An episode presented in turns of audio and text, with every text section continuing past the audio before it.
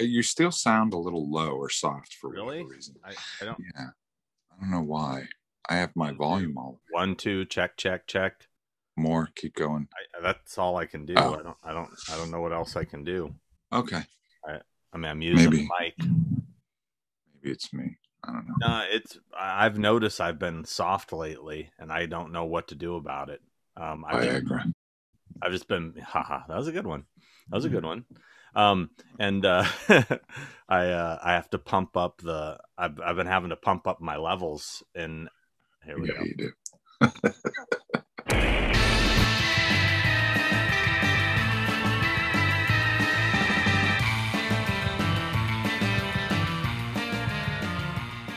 Episode twenty-seven. 27. Um, 27, you 27. guys. Throwing up the signs. Thank you. Yeah. Wow. 27. 27 is a lucky number for the most part.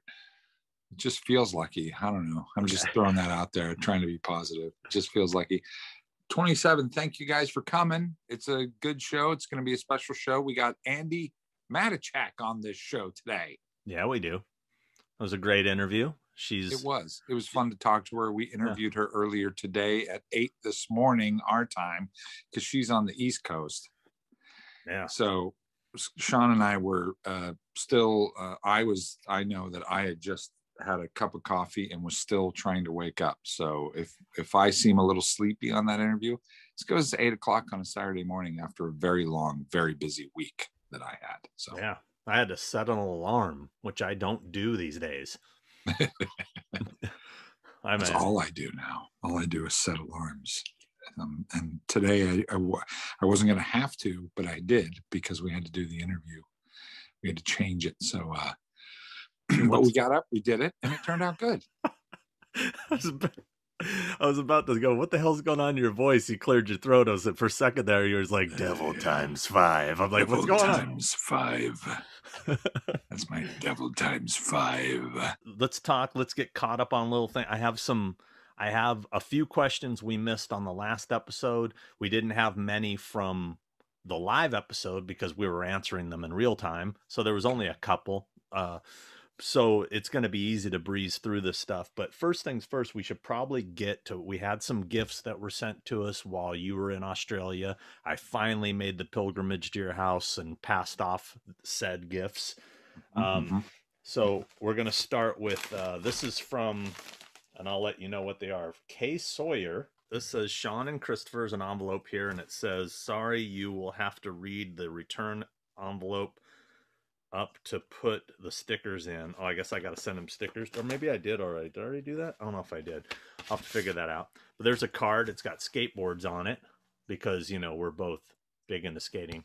Oh, Why? I don't have that in my stash. No, you don't. P.S. Let's see. I sent this "Get Off My Lawn" with your Halloween goodies, but I may have missed your answering it on the video. My "Get Off My Lawn" moment is DVD labels, boutique labels charging thirty dollars for a new release of a film with so many new features, sit down interiors, etc. But they wait. Um, even close oh and won't even close caption or subtitle title them he said i'm deaf a huge film fan and i may as well just stick with the money bare bones disc do you two have an opinion on this looking forward to future vids dear sean and christopher so glad it is 2020 oh i guess this was kind of the ps was this was the second part i read first because he did it he started over here Got and it. ended over Got there. it. Got Um, dear Sean and Christopher, so glad it's 2020 and that you two are still entertaining us with your thing with two heads. Here are some Rumble Fish stickers I Ah, had made those.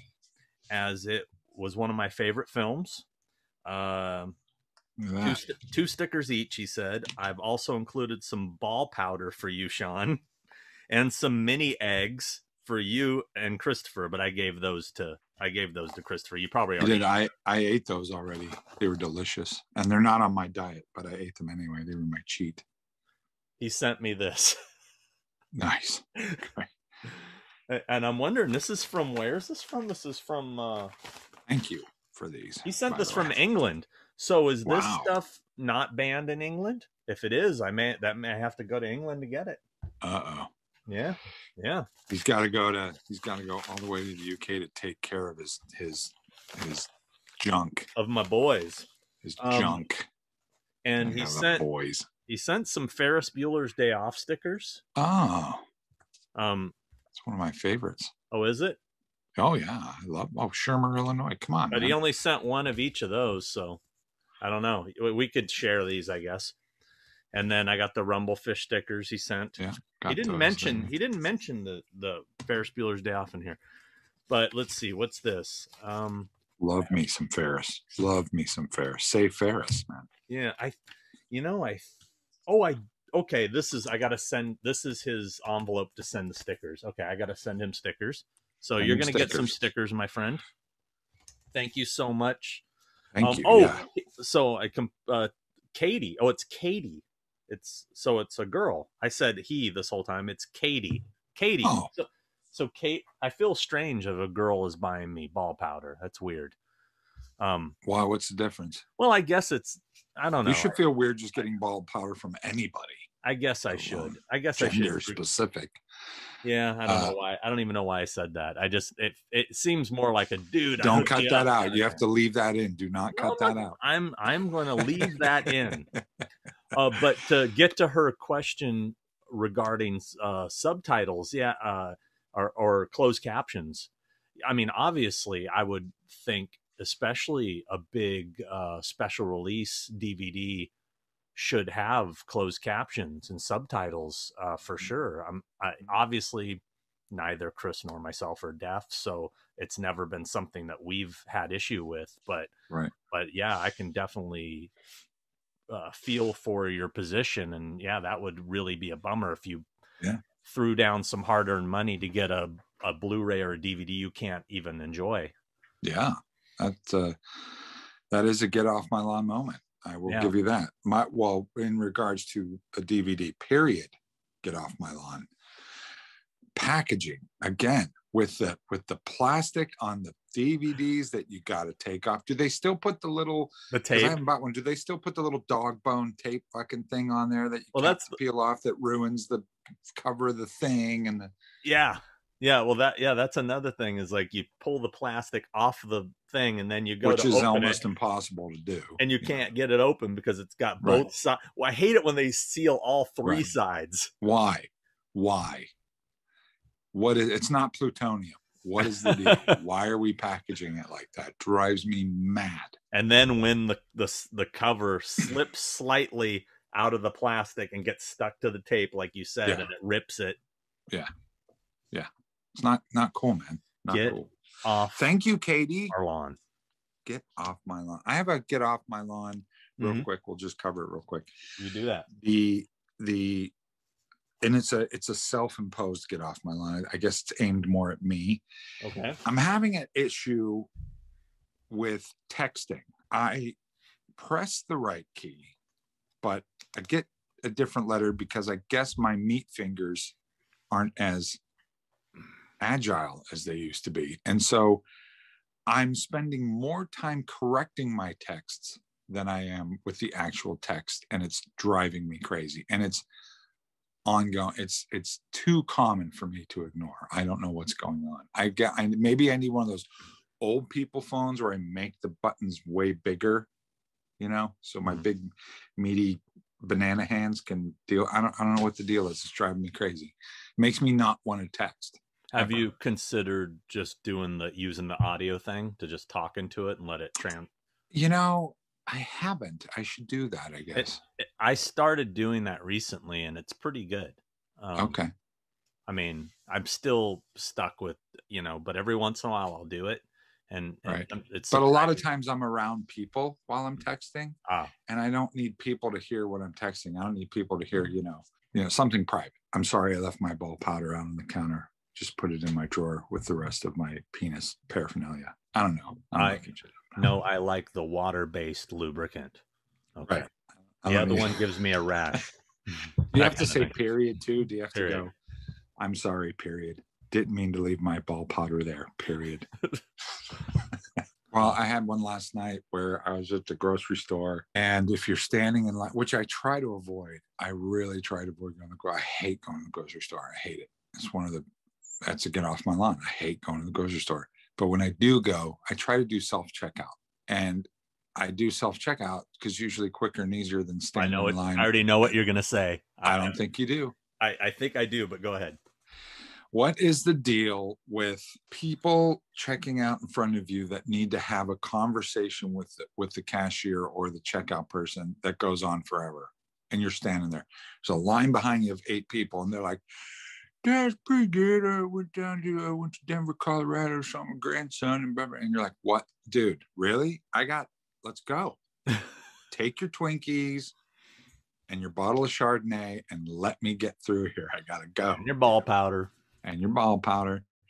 That's kind of driving me nuts. What Well, were you my- thinking I was going to say? That wasn't it. Okay, but I agree with that one. Mine is when you're using the self checkout and you're doing you take and you're doing the scan. Mm-hmm. Oh, yeah. and then and then you go and you go to the net and it place place the item in the Oh. baggage and you're like it's in the baggage area. It's there. like it's, It's there. there. Attendant coming to, and you're like Yeah. standing there and everybody's Yeah. standing or waiting or is looking at you like what'd you Yeah. do, bro?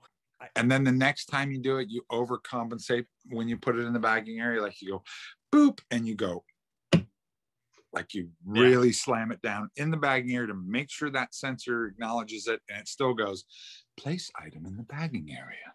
No. Drives me nuts. I'm oh. with you. Yeah, that one and and and when I'm doing like a case of water and I pick it up and I scan it and say I have four cases of water and I don't Right. want to keep doing it and I and I want to do another one. So I'm holding it to do another one and it's yeah, place it in the bagging area. It's like no, I'm trying to do the mm-hmm. same thing. God damn it, you know I don't want Right. to have to place it and grab another one. You know, Right. And I'm looking for the barcode. And I can't find it because they put it in some weird place on the packaging. It's driving me nuts. And you can't buy booze in the bagging area. Yeah. In the in the self checkout. You can't. If You I'm can't getting even- two, you- you can't even buy Tide Pods because really? idiot kids are eating them. So you you know you got to get like you have to be like an adult to buy those. Let's say I'm buying two uh, two items. I'm buying Dolly Madison chocolate donuts and a bottle of tequila. I got to go stand in line. That's a party. I got to go stand in line, ten people deep, just to buy those two items instead of you know be on my way. Yeah. And then the other thing is that they have a cashier standing there Right there. watching. Yep. And it's like, well, what's the point? If you're just, Right. you know, ah, I want that job. Maybe I should. Maybe I should do that job for a living. Just I I don't think you'd excel at that. no. No. I don't know. I think Mm. I'd be pretty good at that. No. All right. Um, all right, going on to the next one. So this this, is the next gift we got. It's from Jesse Bateman. And Jesse sent- Bateman. Thank you, Jesse, for sending. We got a letter here. It says, Ooh. "Good day," because it came from Australia. Oh. Good night, mate. Sean and Chris just wanted to say a massive, in all caps, thanks for doing what you guys do. The show is fantastic and has really re inspired me in many ways. What the Hmm. show brings is not only entertaining, but brings so much perspective and depth to this genre. For this, once again, I say thank you. Please find in this package some tokens of appreciation. Appreciation. I don't know why I couldn't speak for a second. Sorry, Chris. The action figure is for Sean. A copy of my book series, homage to the Warriors, centered around baseball furies, which I hope you guys dig. An original prototype of my comic book, Freakenstein, and a CD from my band, Dark Cell. Enjoy the Vegemite. There's an art to making a good Vegemite sandwich. Thanks again, Stave, Freaky, uh, Jesse. So he sent me this he sent me the He-Man Oh. Halloween Resurrection figure, nice. uh, which I would, you know, I would have never bought. So thank you. Um, and then you got, I gave you the the the Frankenstein. Frankenstein comics, Right and I, there. and I got the Furies ones. Oh, I like the Furies ones. I can give you one of these. I figured the Frankenstein's more your vibe, Warriors is more my vibe. Um, Um, says who? But uh, I I do like uh, the, Freakensteins. I like this. This is cool. I'm gonna check them out. Thank you, Jesse. Right? Here, here's his band Dark Cell, which I've listened Oh. to. I listened to one song he sent me a link for, and it was actually pretty good. Cool. What part of Australia is is Jesse from? Jesse is from South Brisbane. Oh, okay. And Well, good day, and thank you. I was just there. I love your country. It's awesome. Um, uh, stickers. and uh, and um, well, damn, we have we have fans. We have friends. I like to call them friends.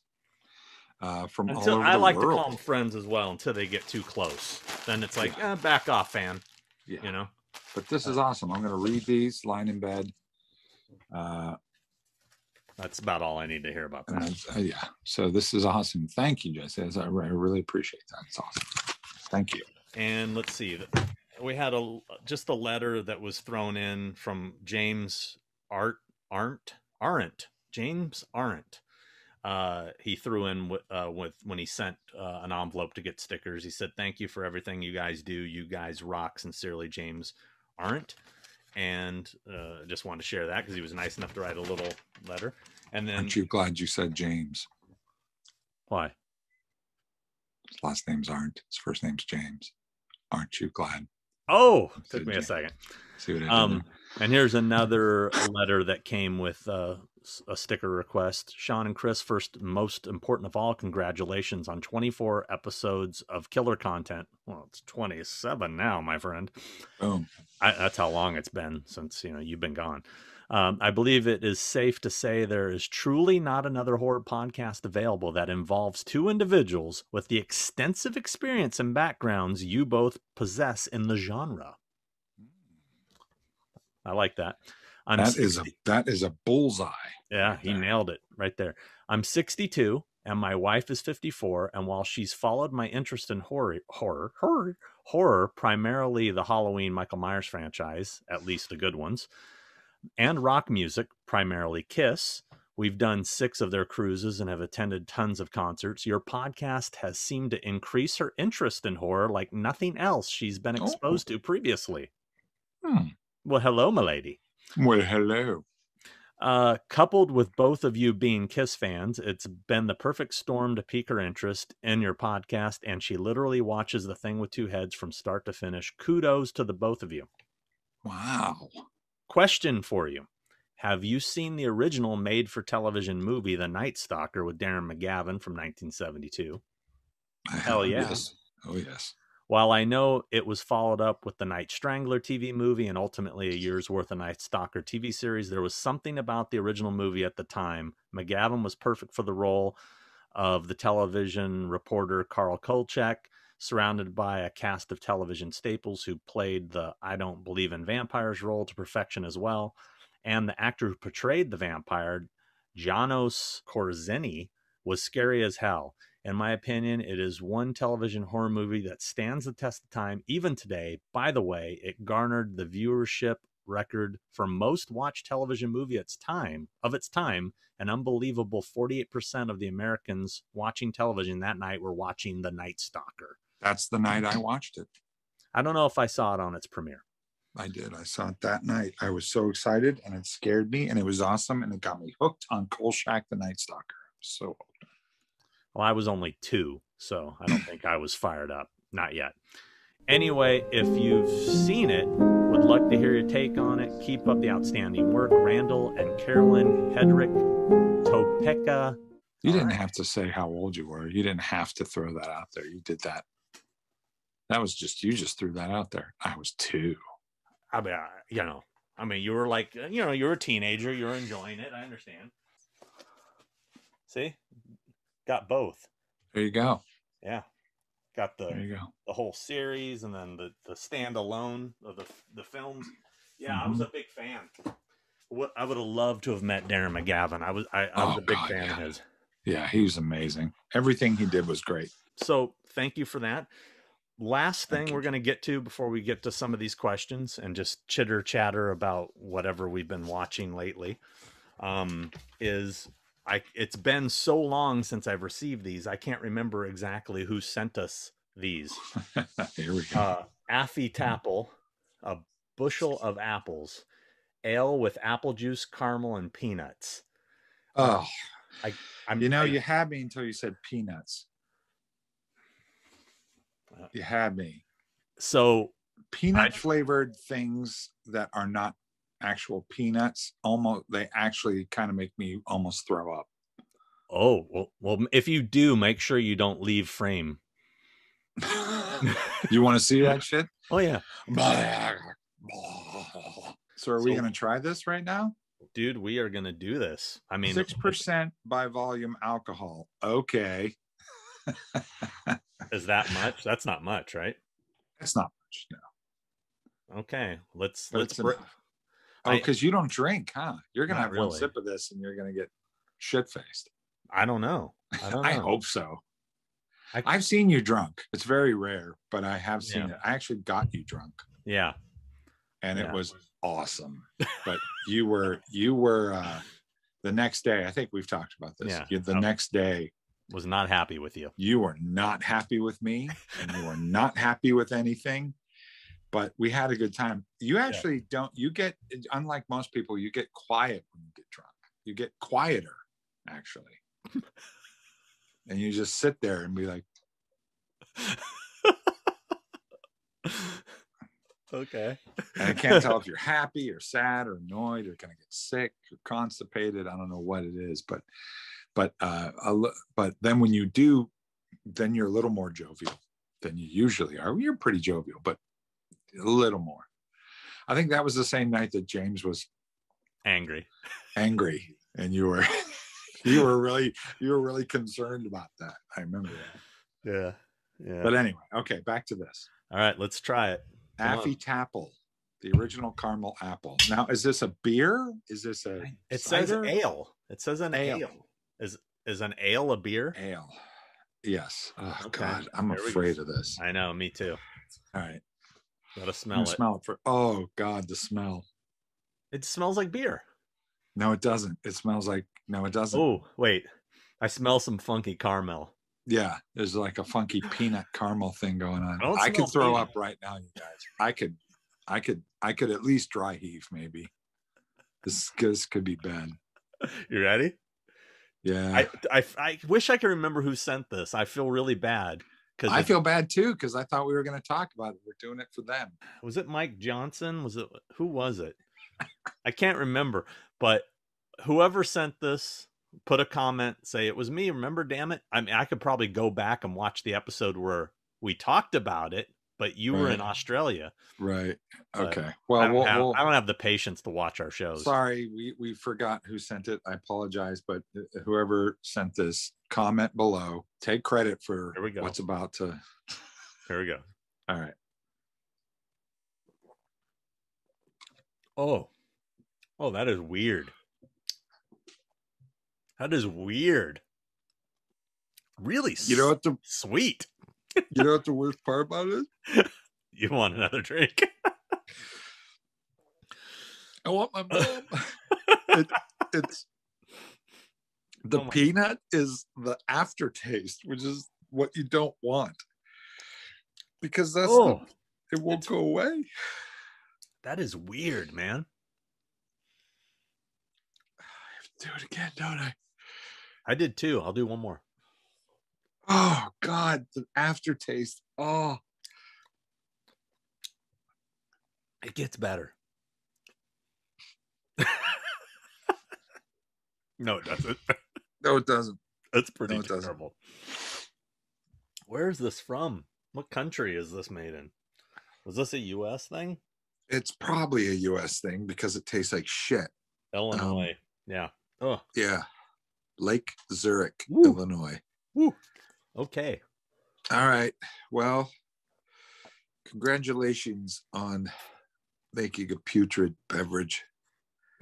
uh, I love how they have a government warning uh, alcoholic beverage. You shouldn't drink alcohol. You shouldn't have this taste in a can. That should be the warning on the can. Yeah. Wow, that was You're gonna have a hard time polishing that. That's done. That's that's that's going. Sorry, buddy. Whoever sent that, that's going down the sink. Oh God. so Keep wa- the can though. The can's festive. it's a cool can. God, it really has a It's. aw- I want my mom, and not even the mom that I have. The mom that just a general comforting mom, anyone's mom. I feel I feel like I need a piece of gum or something. No, but I can't stop drinking. I can. I stopped. Yeah, all right. Oh God, the peanut. It's the peanut. it's so gross. Who puts peanut in a beverage? Are there other beverage flavored peanut things? Peanut flavored beverages? Right? There's a reason. But it, yeah, I, I almost feel like you can taste salt too. Like it tastes salt. like death. It tastes like death ass. Like if death had an ass, it tastes like death's ass. This is what it tastes like. It tastes like if somebody took a caramel apple, stepped on it, and then took the remains of that caramel apple and scraped it into a bucket with like a day old beer and squished it around and then and a piece of human that. feces with peanuts in it. Yeah. Well, it was a caramel covered apple with peanuts on the apple. Oh. I was thinking that's what I was thinking. Oh. Oh, so have you watched anything Let's move recently? Watch anything recently? Anything anything that you want to talk about? I'm just trying to think if I'm going to throw up or not. I'm not kidding you. I'm, I'm serious. okay. Yeah, I watched. uh I don't know if we talked about it. I started watching that Kiefer Sutherland series. Did we talk about this? Twenty four. No, no, no. The one it's called uh, uh, uh, Designated Survivor or something. Hmm. Okay. It's the one where he played a a Congress member or somebody in Congress or someone in the government, and it's about when the when the president goes and speaks in front of the house or whatever some, some, when the president does a certain thing they have what's called a designated survivor where they takes one of the congressmen or somebody in the government and they put them in a room and lock them in there in case anything happens to the president or something during this thing, this person is automatically the president of the United States. And so what happens is, is Kiefer Sutherland's this guy. Oh, I'm gonna throw up. Um, the Capitol building explodes. It's bombed, and the president dies, and like all of Congress gets killed and everything. And he's thrown into being the president of the United States. So what? So, that, I'm assuming the vice president had to have died too. Then yes, the vice okay. president's dead too, and Speaker of the House is dead. Everyone's dead. So he becomes president of the United States by proxy, and so they take him and they whisk him away, and they and suddenly, you know, he's they throw him into it, and he has no experience whatsoever, and it's kind of got a 24 vibe, but it but it's it's really cheesy, but it's really entertaining. And Kiefer Sutherland mumbles through the whole thing. You can't really open his mouth and talks like this through the whole thing, but it's still entertaining. It's it's not a good show, but I couldn't take my eyes off it and watch a bunch of episodes because it's you don't expect anything from it, and it's it's not a genre thing. You're not picking it apart, and it's pretty easy to watch. It's it's it's so non-threatening, but interesting and they put a cliffhanger at the end of every episode and uh, it's it's uh i don't know why but uh i'm into it. It's a terrible show but i love it so. Well usually you you you'll describe something you've been watching i'll oh, i i you've just given me zero reason to care about that show. It's pretty good. It's not i mean you'll hate it. You'd hate it. Yeah um, but i like that kind of terrible. political thriller kind of thing. I, I, have a thing for that. I don't know why. I just okay. do yeah. Uh, I got there were a lot of comments of people giving me shit for not finishing Psycho Goreman. Oh, I almost watched that last night. Almost. I'm gonna probably watch it tonight. I got another 10 minutes into it. So I'm gonna I'm gonna chip away at it like a like right. a like a stone. Um we the other night we sat there and we were about to watch it because because we were talking about it, and then Stephanie goes, Well, let's let's let's watch the trailer.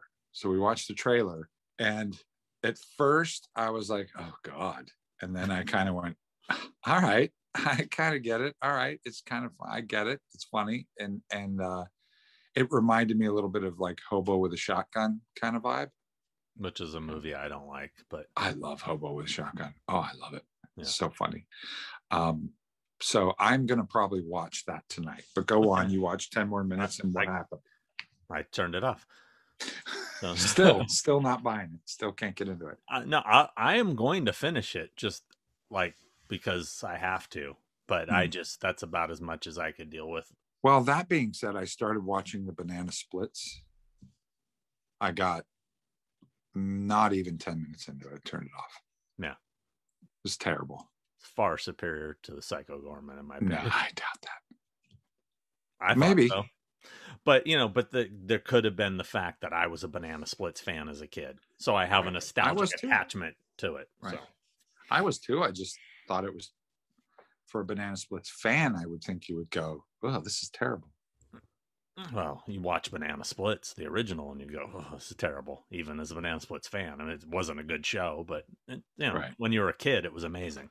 Right. Speaking of really bad movies that are amazing, Mhm. I just watched uh, a movie called Scream for Help, which was directed by uh, Michael Winner, who did like Death Wish one and two. But it is so incredibly bad that it's it's awesome. I mean, just watch the trailer. Anybody watching this, go look at the trailer for Scream for Help and try to tell me you don't want to watch this movie afterwards. Michael Winners. New thriller. Scream for help. I'm upset because my stepfather just tried to murder my mother. It's not as good as the trailer, but it's so ridiculously bad and poorly acted that it's kind of amazing.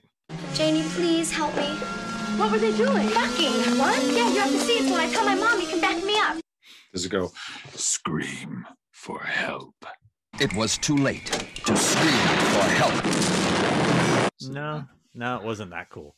Oh. But it's it's literally about like a woman has a teenage daughter, remarries, and the the the good looking younger guy that she's married to is trying to kill her. And the daughter knows it and keeps warning everybody that he's trying to kill her, but nobody believes her. And it's one of those things. It's just like, Right. Uh, check it out. It's it's a good check it out. I- Scream, scream for help. another one I'd never seen before. Um, but uh, my buddy Adam the Woo uh, recommended is Silent Rage. Have you ever seen Silent Rage? Oh fuck yeah! Silent Chuck Norris. yeah, Oh yeah, That's never like- seen I've it. Seen that like a hundred times. that movie's awesome. It's awesome. I mean, a Chuck Norris movie Yeah. that's a slasher film. yeah, it's basically Chuck Norris versus Michael Myers. That's what they really were trying to do. Yeah, I loved it. I loved it. There's a. It, it Mm. starts off good, and there's like the first like half of it's good, and then and then then there's this lull in it. There's this section where, of course, it's when he's like, you know, get goes to bed with the scientist lady and all that Yeah. stuff, and then it gets to be like you're like, oh my god, get on with it. And then the ending is awesome, like the final fight where Chuck Norris is just relentlessly kicking the shit out of this guy. Yeah. it's so good. and the comic relief with Flounder from Animal House is a little Yeah. unnecessary, just Yeah. kind of stupid. Yeah, it's But pointless. you know, the scene where he goes in and kicks the shit out of all the bikers in the biker Yeah. bar is kind of rad. It is rad. And doesn't Flounder he gets his back broken? Doesn't the killer he break he squeezes him so hard he breaks his back? I think so. Yeah. I think that's what's supposed to happen. At least that's what happens in my head. But yeah, he goes in the biker bar, he makes Flounder go in there and go, You gotta you gotta step it up. You gotta step up and be if you're gonna be a deputy, you gotta do it. also, isn't it interesting that he, like, kind of like in Halloween Four, like falls down a well at the end? Um, Yeah. You know. Yeah. That's what I'm saying. They Yeah. they were like, We want we want to do a movie where Chuck Norris beats up Michael Myers. We gotta do that somehow. Yeah. All they needed was a cool mask. And, and probably, I bet you. if And he's wearing a jumpsuit. That I know, he's- wearing a jumpsuit through the, the whole thing. yeah. Yeah. if they had put a cool mask on him, it Yeah. would, I think it would be a well-known film for horror fans. You know. Absolutely. Absolutely. Also, the big announcement that had a bunch of people's panties in a bunch this week was the Jeepers Creepers Reborn movie was announced, Mhm. and everybody's already, you know, uh, trying to cancel it. But what I don't think a lot of people are realizing or reading into the articles, they're just immediately going, "Can't do it. He's a pedophile." Blah blah blah. blah," Is that he sold the rights, so he's no longer involved. So can we can we not have that it. We, I, I think it, we, it's been tainted. We can't have it. Um, Yeah. Uh, I think everyone needs to grow up and move on and stop it already Yeah. and I let them make it. There's a really good if anybody watches Bill Maher, Bill Maher's um, new rules that he does at the very end of it, every one of his show has a great. He did a great bit about cancel culture and that that that whole thing. Was it the recent episode or Yeah, it just aired uh, Okay. yesterday. The one that aired yesterday. So, uh, which is the 26th of February. Watch that episode. It's really good.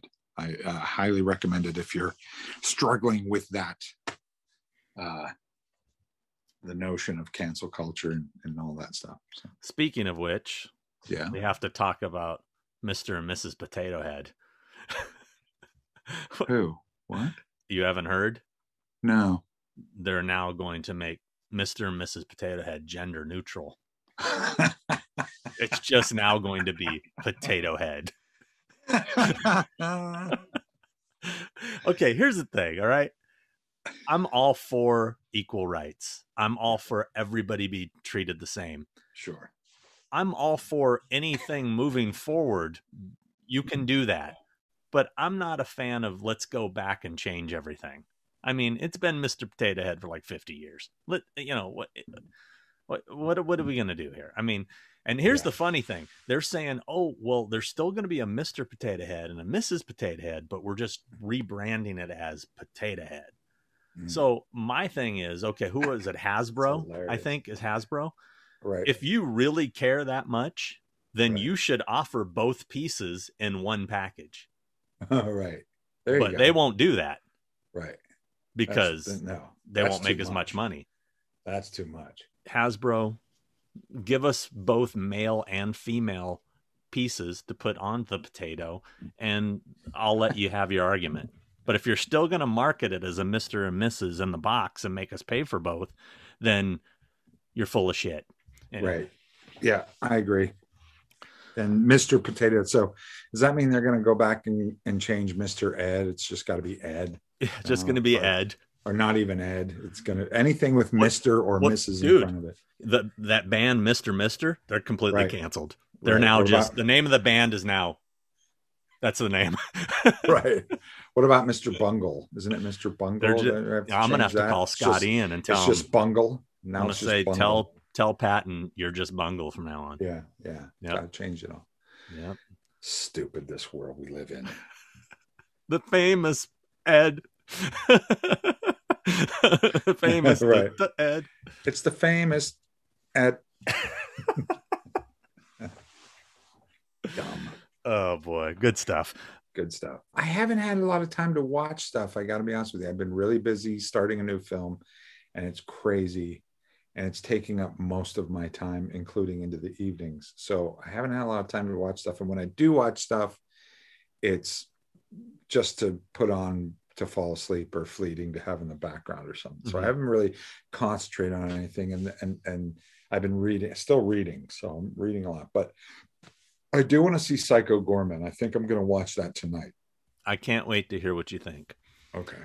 I think you're gonna. I think you're gonna be a lot more forgiving than I am. Which is odd. Usually you're more forgiving than I am. Ah, the little girl just I can't. She's so annoying. Hmm.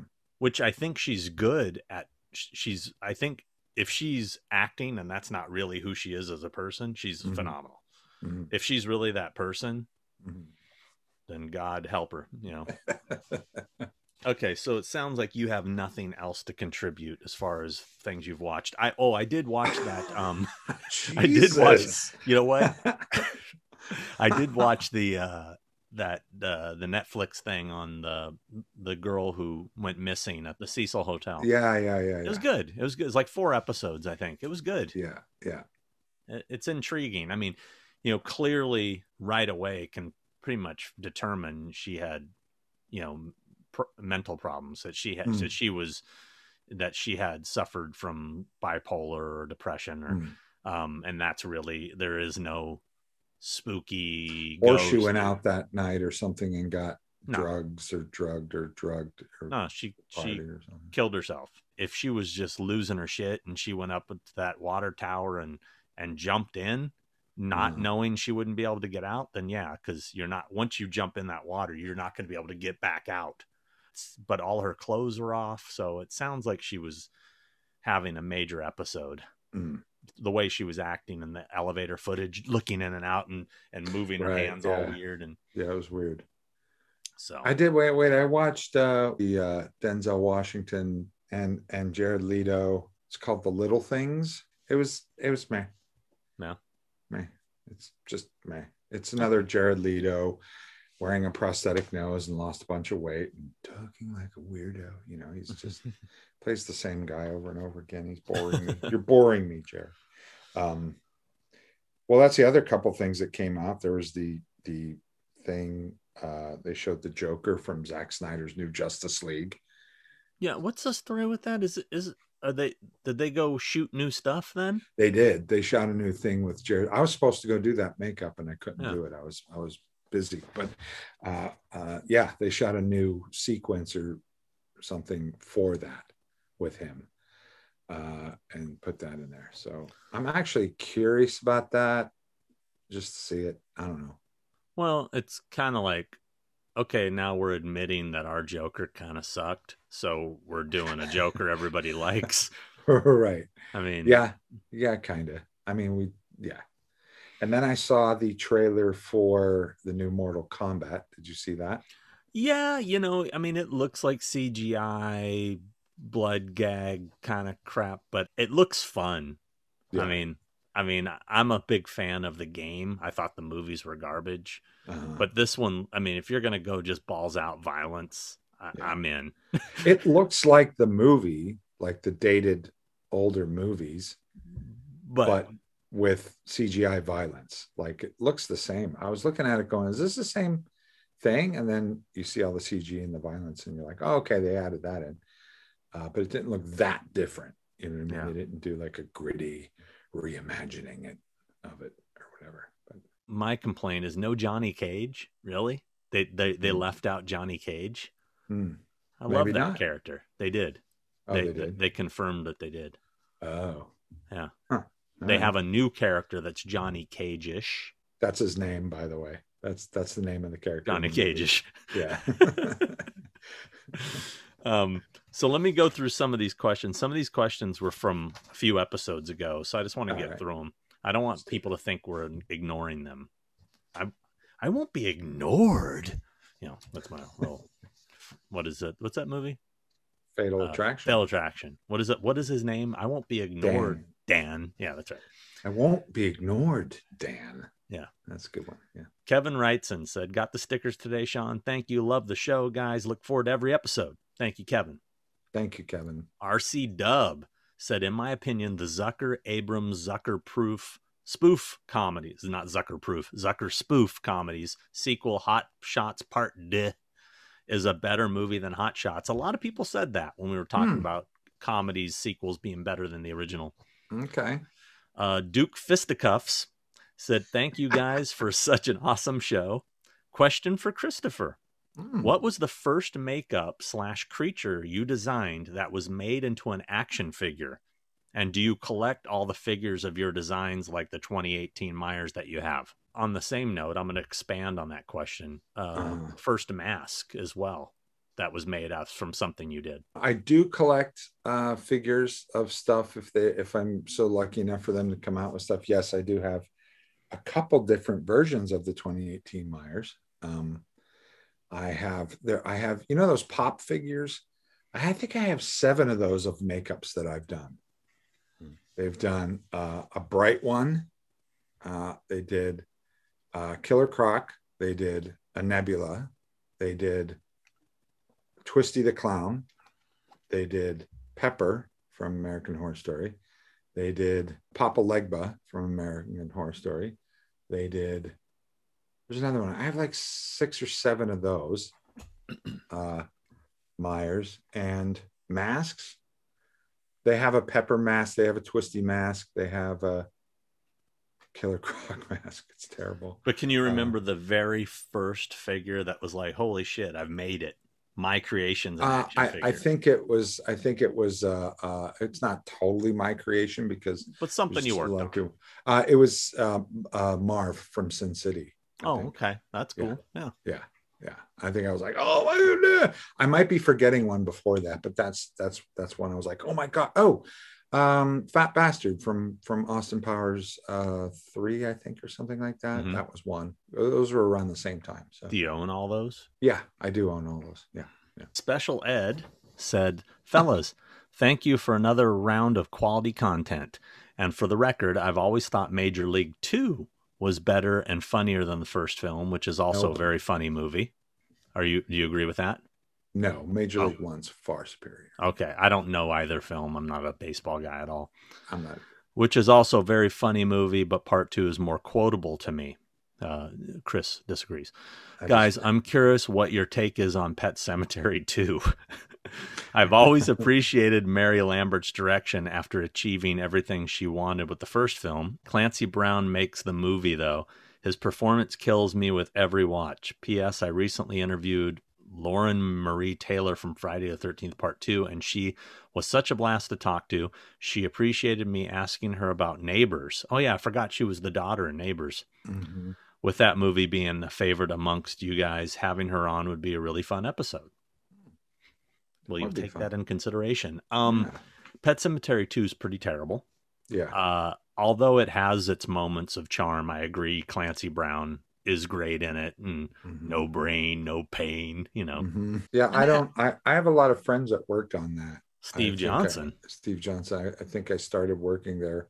Was I there during that, working on another movie or something? I think, but I just remember it. They were trying so hard to make it less of a Stephen King thriller and more of like an '80s gore movie. Yeah. You know, adding more makeup effects to it and stuff like that. And Ed Furlong, right? That's Ed Yeah. Furlong. Yeah. Eddie Furlong. I remember when that movie came out, I went to the old LA Comic Con they used to have monthly at the Shrine Auditorium, yeah, yeah. where I used to buy a lot of my bootleg VHS tapes. And uh, Steve Johnson was there with um, Clancy Brown promoting the movie. And I, I have some pictures I'll share from that. He brought, I remember Steve brought the animatronic bust of the bully kid who gets electrocuted. Mhm, He mhm. brought that. I took pictures of that. And I have a picture of me with Clancy Brown that day. Mm. Oddly enough, wearing a Mr. Bungle shirt since we happen to die. Now I, I will, maybe I'll have to crop out the bungle, put the tape Mr. over part the Mister. Yeah, yeah. bun- but I'll show those pictures. You get to see me with my long hair. nice. Matt Lucas said, Hey, Sean and Chris, thank you for another awesome episode. I look forward to many more. Sean, I'm the one who sent you some photos of my horror collection with the stickers you sent me, and I also put a few on my car. Also, every now and then I hear you say a name in the comments live free or die. That's the New Hampshire state motto where I live. Okay. One last thing. Do you or Chris think you could ever get Greg Nicotero or Tom Savini on the podcast? Yes. Yes. Uh, Around the Fur Breton said, Sean, thanks for the stickers, dude. I'm going to slap one or two of these on some signs around town. Gotta rep the best duo, duo and show on the internet right now. Chris, beware of the meat sweats from down under. so- Did you have any meat sweats when you were in Australia? I didn't. I didn't eat a lot of meat while I was there. I'm trying to get off the meat because I'm uh-huh. noticing when I eat red meat, I I think it's a sodium thing or something. I don't know. I have a bad reaction to it. I still can't can't forget that night in the drive-in with you. I I thought I was gonna die. I was I seriously uh, I was this close to making you take me to the hospital. Well, you know what was was really bizarre is that was kind of the first time you and I really hung like Yeah. solo. And Yeah. I was like, man, this guy's got issues. like, what's I knew wrong? that's what you were thinking. I knew it. I was, I, I knew it, and I and I was thinking the same thing. I'm like, this is really the first time we're uh, intimately hanging out together, and here I am about to have a heart attack. I thought I was gonna die. it's because you took me to that barbecue place, and I ate so much fucking red meat. The so meat. good. Yeah. It was so good. Uh, Cliff Harris said, Sean, thanks for taking the time to even make that video with Robbie Kiger. And as always, I appreciate the effort you put into making these videos. You seem like such a stand up guy with a ton of patience.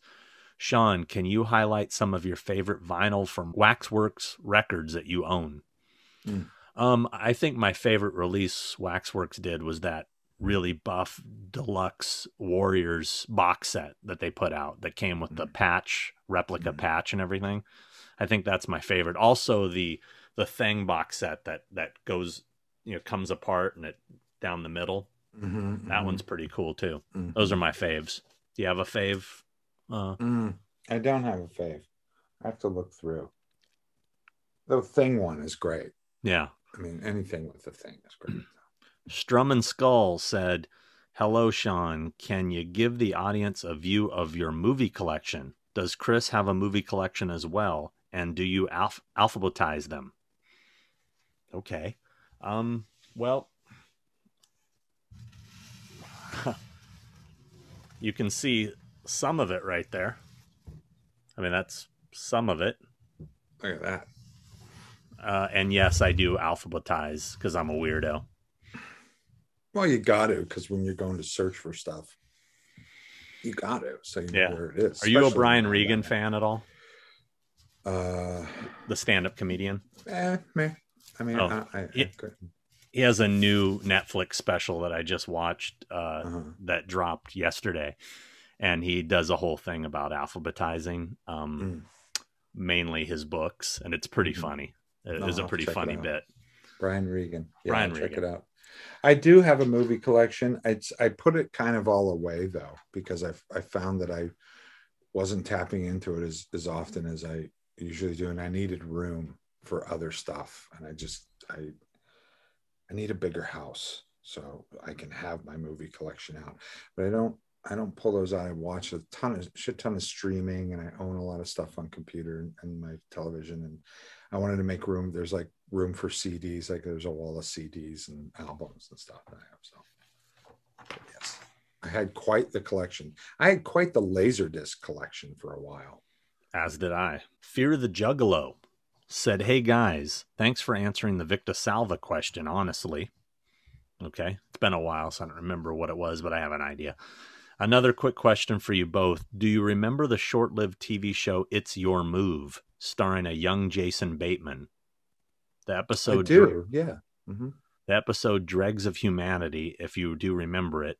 Do you remember being on the West Coast? We never got to see part two because of a plane crash on the news. As always, guys, keep up the great content and thank you for keeping me entertained. Also, maybe a long shot, but is there any chance of having Buckethead on and talking Texas Chainsaw with him? That would be epic. Um, well, clearly you've been holding something in for a long time that I want to see this episode two of.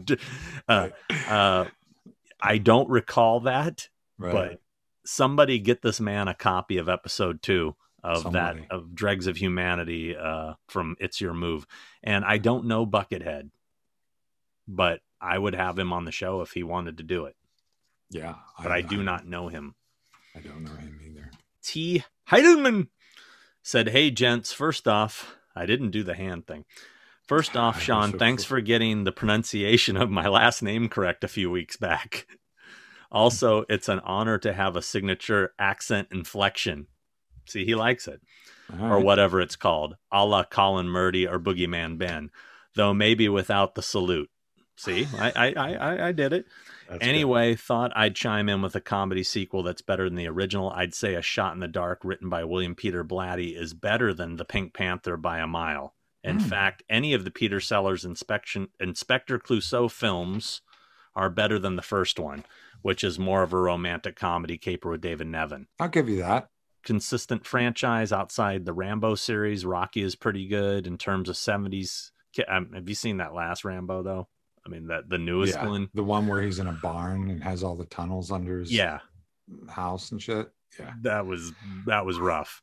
That was right. Uh, Romero's original Dead series, yeah, of course. Uh, looking forward to the Tom and Barbara interviews. I met them both at HorrorCon, and they are both the tops. Tom and I know Barbara is Crampton. Who's the Tom? Tom Atkins. Oh yeah, well that one happened already. Uh, I've seen you there too, Sean, but you disappeared before I had a chance to say hi. Maybe one day, if we ever get past this Captain Trips shit and life returns to a semblance of normality.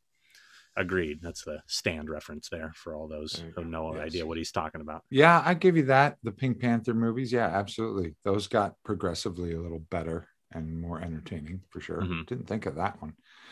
Uh, good, good pull out of the hat there. And Ram, Rambo and Rocky, did he say? Yeah, the the Rocky Eh. ones, the, even the bad Rockies have aren't bad. Yeah. You know. There's no easy way out. You know that song? No. There's no shortcut home. okay. All right. Uh, Guess which Mixie one Horror it and Pop Culture said, Thank you, Sean and Chris, for this op- awesome episode. All the episodes are great and fun to watch. On the subject of movie sequels or as a franchise, I would say all five Dirty Harry films are really good. Also, Hmm. check out It's All For You Demon Rick, you, his YouTube channel, Super Rad channel. Yeah, I've seen his channel and I've watched Mhm. some of his videos. Yes. Uh, I enjoy, I, I subscribe, I subscribe. So, you know, what, what more can I subscribe? do? I Are you drunk from that two sips Dude. of uh Dude, I am so candy appled right now. I subscribe. I subscribe. I subscribe. I, su- I subscribe. I subscribe. I s- I subscribe. Um, I have to check out that gentleman's uh, YouTube channel. Uh, It's all for you, uh, demon. Oh yeah. So is that what it's called? Yeah, It's all that's for his demon? channel. Yeah, Okay. Lucas what- K. Oh, what? Not, uh, not all Deadpool or uh, Dirty Harry movies are good. Deadpool wasn't very good. It's mm, it's all right. It's okay. I mean, I think the Enforcer is my is Dirty Harry. You can't beat Dirty Harry. Deadpool's the one that has Jim Carrey as Yeah. Rose, right? Yeah, yeah. That, that was not That the greatest casting. Not so much. yeah. Lucas K. Question for Chris at the end. Thanks, guys, for answering my question about your favorite movie franchises. It's tough because once a series gets past like three entries, it becomes more quantity over quality. Personally, I love all four Lethal Weapon films and Ooh. Mission and the Mission Impossible franchise. I think gets better and better with each entry. Thanks, Sean, for the stickers. And Christopher, are you crazy?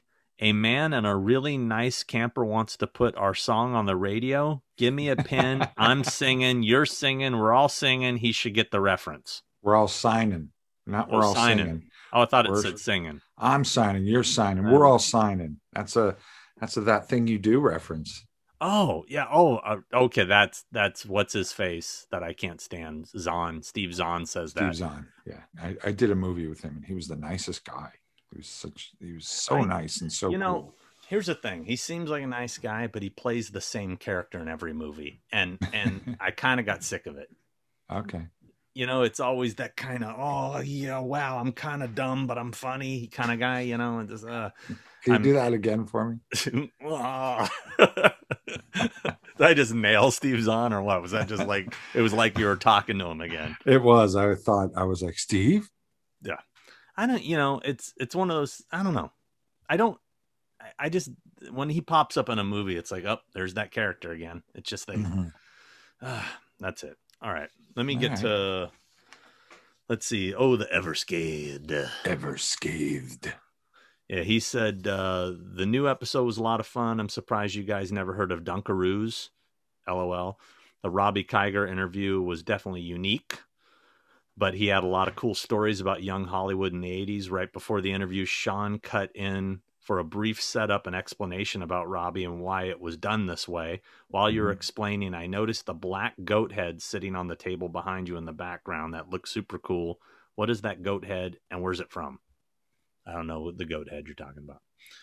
Um, that that one. Mhm. Uh, that's from my movie, The Black Waters of Echo's Pond Black times Waters. five. Of Echo Pond. That's gonna be the sequel. The Black Waters of Echo's Pond times five. Times five. See, everything times five is better. Right? Everything times five. Yeah, of course. Even uh, Affy Tapple times five. Oh, Affy Tapple Jesus times Christ. Five. Minus five, please. Yeah, exactly. Uh, Barlow's Boutique said, Hey guys, Frankie Carter here. Did you notice in the Return of the Living Dead, the zombie says, Send more cops, had a Mhm. Civil War uniform on? Great episode as usual. Wonder if you guys liked Never Hike Alone from Womp Stomp Films. And if you haven't watched it yet, would give it a viewing and let us know. Probably the best fan film ever. There is a version with both NHA and Never Hike in the Snow edited together along with the music video disappear on YouTube. Thanks, guys. Um, I never noticed he was wearing a Civil War uniform. You need to do that. Um, and I just don't watch fan films.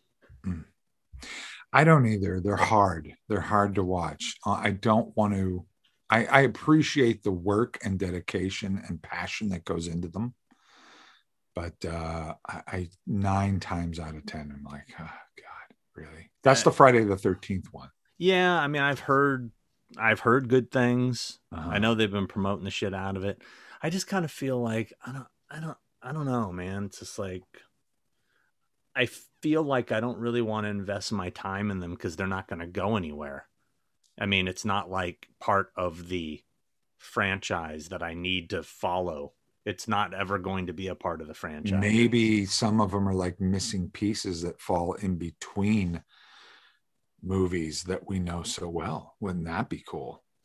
If you were smart, that's what you should do. If you're going to make a fan mm-hmm. film, make a piece of of the story or piece of mm-hmm. something that would you would fit in between two of the movies or something. Daniel Caruso.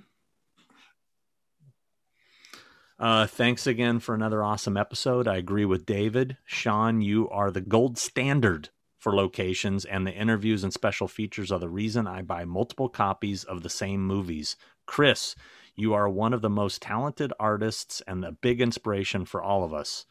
This rare interview with Robbie was awesome. I always wondered what Toby from Children of the Corn was up to these days. It was really cool. Wow, thanks. That's really really nice of you. Ah, there was more to that. Oh. It was really cool finding out his hand was in the ET poster.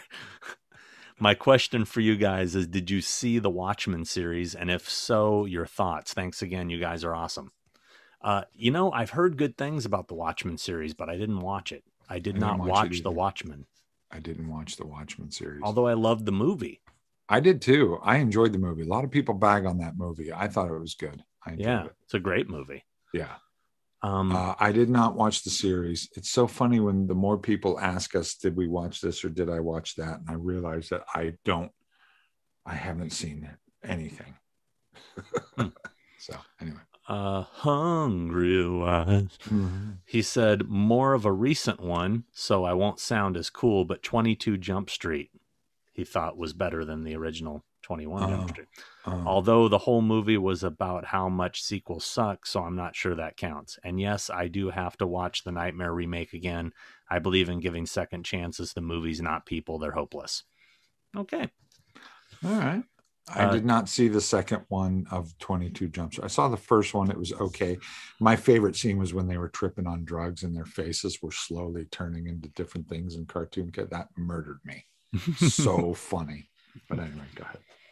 Uh, TCE author said you don't have to watch the first Slumber Party Massacre to watch the sequel. They make some references to one of the girls surviving the first movie, but that's it. It's a wild movie. All. Okay. I'm, I'll check that out. Boogeyman Ben. Boogeyman Ben.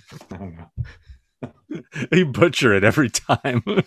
What's the song? What am I the butchering? Boogeyman Ben come around the bend. The Boogeyman Oh, Ben. see, you you have a different Boogeyman Ben. song. I'm singing a different song. Y- I'm You're singing trying to come up with something that's gonna trump my Boogeyman Ben song, but it's not because my it's just- song rocks. It's not. Just mine is more of a Nick Cave version. Uh, anyway, Boogeyman Ben said, just wanted to thank you both for this. I- have had a really hard time with this whole quarantine slash isolation slash lockdown that continues and is closely approaching a year since it began. Mm. I've been working out of my home for over 11 months now, and the isolation is getting to me at this point. Mm. I've had serious anxiety issues. The show has really helped calm my stress and anxiety. You guys are the best. Dude, relax. You got this. Don't do You'll it. Be okay. You'll be okay. I understand it's tough. I understand it's a long road. It's a long road when you're on your road. That's the Rambo. Remember the, the Oh, yeah, uh, first right. blood, the first first Yeah. blood. the first blood. I did. I the Uh, first you can first cut blood. into that. You can cut into that. Uh, First uh, blood one. First blood one. Uh, hang in there, dude. You got this. I know it's long. It's monotonous. It's crazy. Go out for a walk. Breathe. Get some air. Do a couple push-ups. You know, eat some uh, comfort food. Have some macaroni and cheese. Occasionally partake in a in a beverage. You know, uh, uh, read a book.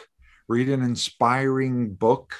Watch an inspiring film there's a lot of people out there They're in the same position as you are. You're not the only one. You're not alone. You'll be okay. You'll come out the other side and you'll look back on all this and go, oh man, did that suck? But uh, you're going to be all right. So hang in there. I'm glad you're not my therapist. right. Why? What was wrong with that? I don't know. That's a lot of shit to do. you just gave me anxiety thinking I got to do all that. Bob Calderon said, Dear Sean and Christopher, great show with Norman Cabrera. Sean, can I ask Christopher? No, you can't. I'm sorry. Uh, but I can ask him for you. If he would make the miniature Michael Myers head on a stand, I would be interested in buying one. Thanks for having great shows. Actually, he put, thanks for having Gree art shows, Bob Hmm. Calderon. Um, what's the story with that? Are you going to make those available? People want them. I don't know. I don't know. It's a lot of work. If I said that I'm going to make them for people, I, that's all I'd be doing is making those. And I don't have time to do that. He ain't I- got I time was- for you, Bob. I what I was going to do with it was try to hit up Miramax and get the license to mass produce them Mhm. and then have them made. And Why Uh, not? I haven't done that yet. quit messing around doing stupid shows like this and get that done. I know. So we're going to jump into the Andi interview. Delightful, lovely young woman. Very lovely young lady, and uh, it's a Mhm. great interview. And uh, It is. I th- I think it really gets a cool kind of behind the scenes look of you guys talking about making the film and everything, which was kind of a cool thing to hear about. Andi is lovely. It was lovely talking with her, and you guys are going to enjoy it.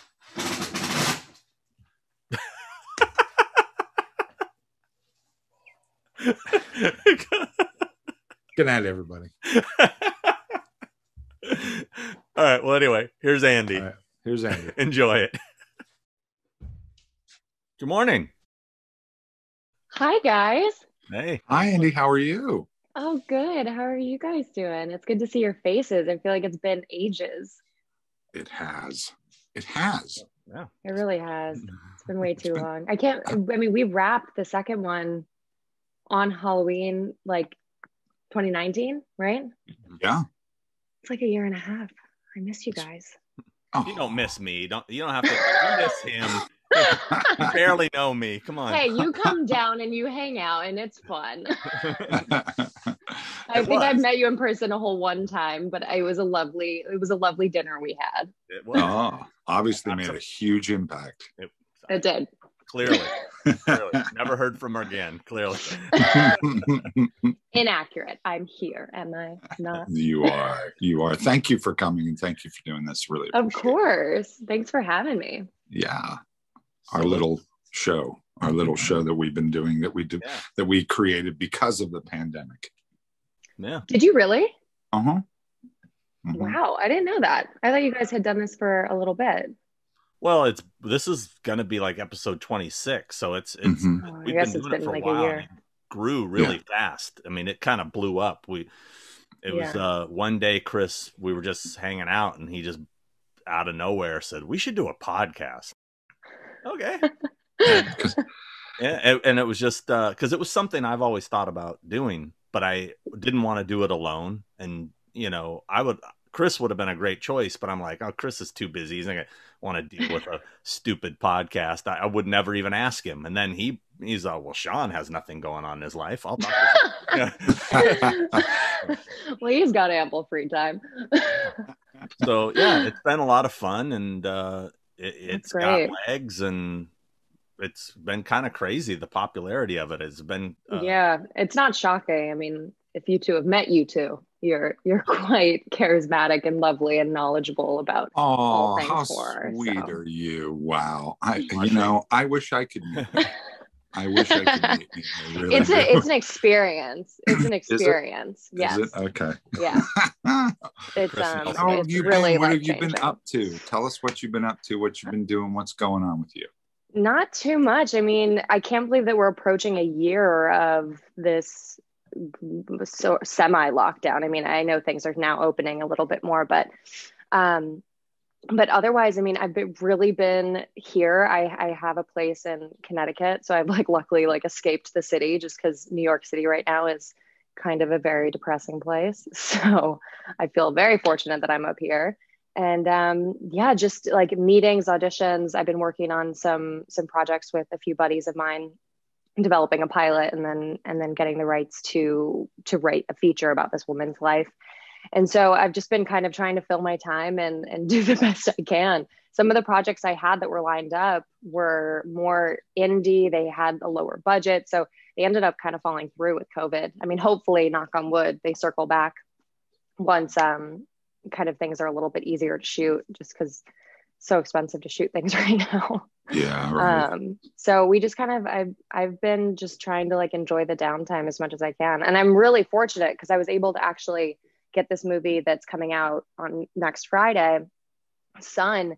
Um, I was able to film that. Like we wrapped about a week before New York shut down. And if we had not gotten it off, I mean, I don't think we would have finished it. We had all of our filmmakers are, are European for the most part. Our producers, we have a couple that live in the States, but for the most part, they're all they're all overseas.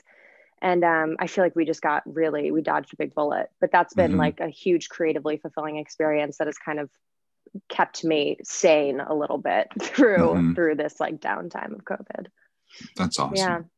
Yeah, the trailer looks great. Great. It has got a, from what I'm seeing, it's got like a hereditary sort of vibe, which I love. I'm a big fan of that movie, and I love those kind of psychological thrillers.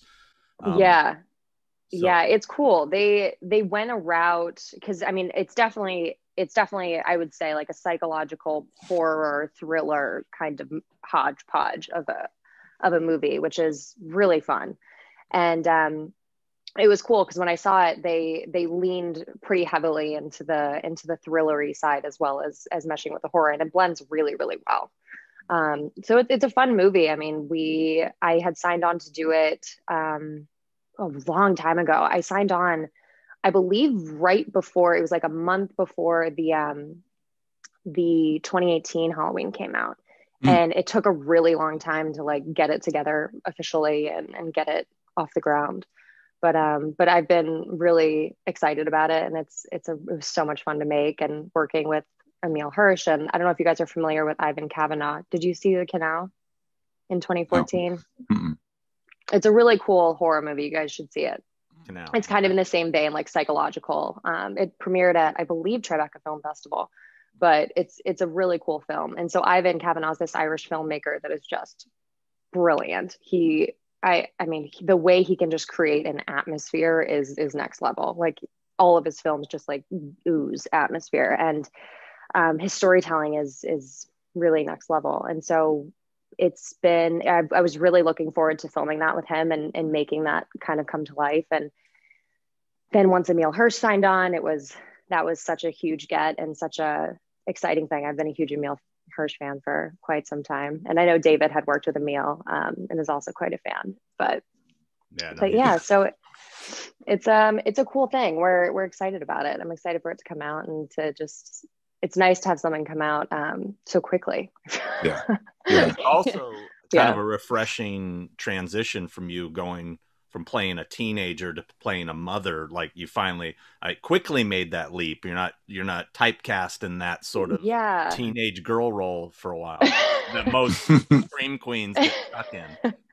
Yeah i mean i yeah I've, I've always had a tough time getting cast as teenagers. I mean i moved to new york when i was 17 and i was going out for all like 16 17 year olds and they're like she's too old. I'm like i'm 17 guys. And they're like well you don't seem it. So it's always been it's always been an interesting journey with that but um halloween was obviously such a such an unbelievable get and i can't believe that that i still am in shock that that i had the privilege of working on these movies. But the thing that i love about this is it's kind of a nice transition role because it's you see some flashbacks when she's 17 and escaping the cult and then you see present day where she's 25 with an 8-year-old kid. So hmm. it's it's a really good I think transition where I'll still after this still be able to play younger roles and I'll also be able to kind of attack more like more kind of mature roles which which I'm very thrilled about. And this opens March 5th? Yes. Is now it's going to be streaming and theaters. Is that correct? Yeah. So it is. It'll be on VOD and um, uh, Shudder. I know is also is is a part of this. So I think I don't know when it exactly hits Shudder. If it's going to be a little bit later on or if it's right away. But um, but I'll I'll find out soon. that's just that's next Friday. So yeah. I know it's a week. Yeah. We'll get to see it soon. Yay. Yeah. That's fun. amazing. I'm so happy for her. Yeah, that is a Thank cool leap to, to go from yeah from Halloween to that and to play that kind of role. That that's really great. I'm really I'm thrilled yeah. for you, and I can't wait to see it. I did see the trailer, and Thank I hate you. everything. So I know. so I was like, "No, oh, that looks really good. I'm going to check that out." And plus, of course, you're in it, so I gotta watch Thank it. Thank you, thank you. It's it's a fun movie, and and I'm I'm really lucky that I got to be a part of it, and it's my first like outright lead, I, I guess. Um, so it was definitely a huge undertaking and, and, a big challenge but it was i feel like I, I did nothing but kind of grow in the process and and i can't wait for the next one. How does it feel to be like the the uh i guess halloween kind of is it putting you in the scream queen category? I mean you are certainly i mean that's a really high honor. So i don't yeah. know if if you can say scream maybe a scream princess I would be at the moment. Well, I mean, it's I mean, like maybe. Jamie's passing the mantle, you know, just kind of yeah. like like Nick was passing it to, to James, Jude Courtney. Yeah. It, you mm-hmm. know, yeah. There's a little bit of that passing the torch. So. There is, and and Jamie Lee is just. I mean, she's so wonderful and and so generous and kind, and she's really had my back through this whole process. And and help me. She's been such a great mentor and, and kind of just like guiding me through what this new crazy world of Halloween is, um, both on set and off set, which has been been very very helpful because it's a yeah. whole new world that I really have never been exposed to before. Let's jump into that world a little bit. We have some we have some fan questions here. Let's hear. It. I have questions um, too. So and and, and Chris, yeah, you, just things you, coming to my head. You can talk to her about that uh, on the next set. Um, no, I'm just kidding. no, no, no. we'll, we'll, get to yours too. Let's start with this. Is yeah. a good one, just to kind of uh, Maggie Matter wanted to know what your motivation for getting into acting was, and what's the inspiration that keeps you going. Hmm, that's a great question, Maggie. Um, I so I had a full ride to play soccer in college. I had no kind of idea that I would act um, ever. And it was something that I enjoyed when I was really little. But at a certain point, when I was playing soccer at such a high level, it got to the point where I had to choose. I, I'm in the camp of I'd rather be really good at one thing than mediocre at a couple things. So I ended up kind of putting everything else aside and, and focusing really on soccer. And so then it was summer before my senior year of high school, I had done some modeling in high school that um, was like, it's, I'm from the Midwest. So it was like Kohl's and Target and like very like, um, but it was, it was, it was fun. It was fun to do. And I got picked up by a modeling agency in Athens, Greece. And um, it was summer before my senior year. So I just turned 17 or 16, 17.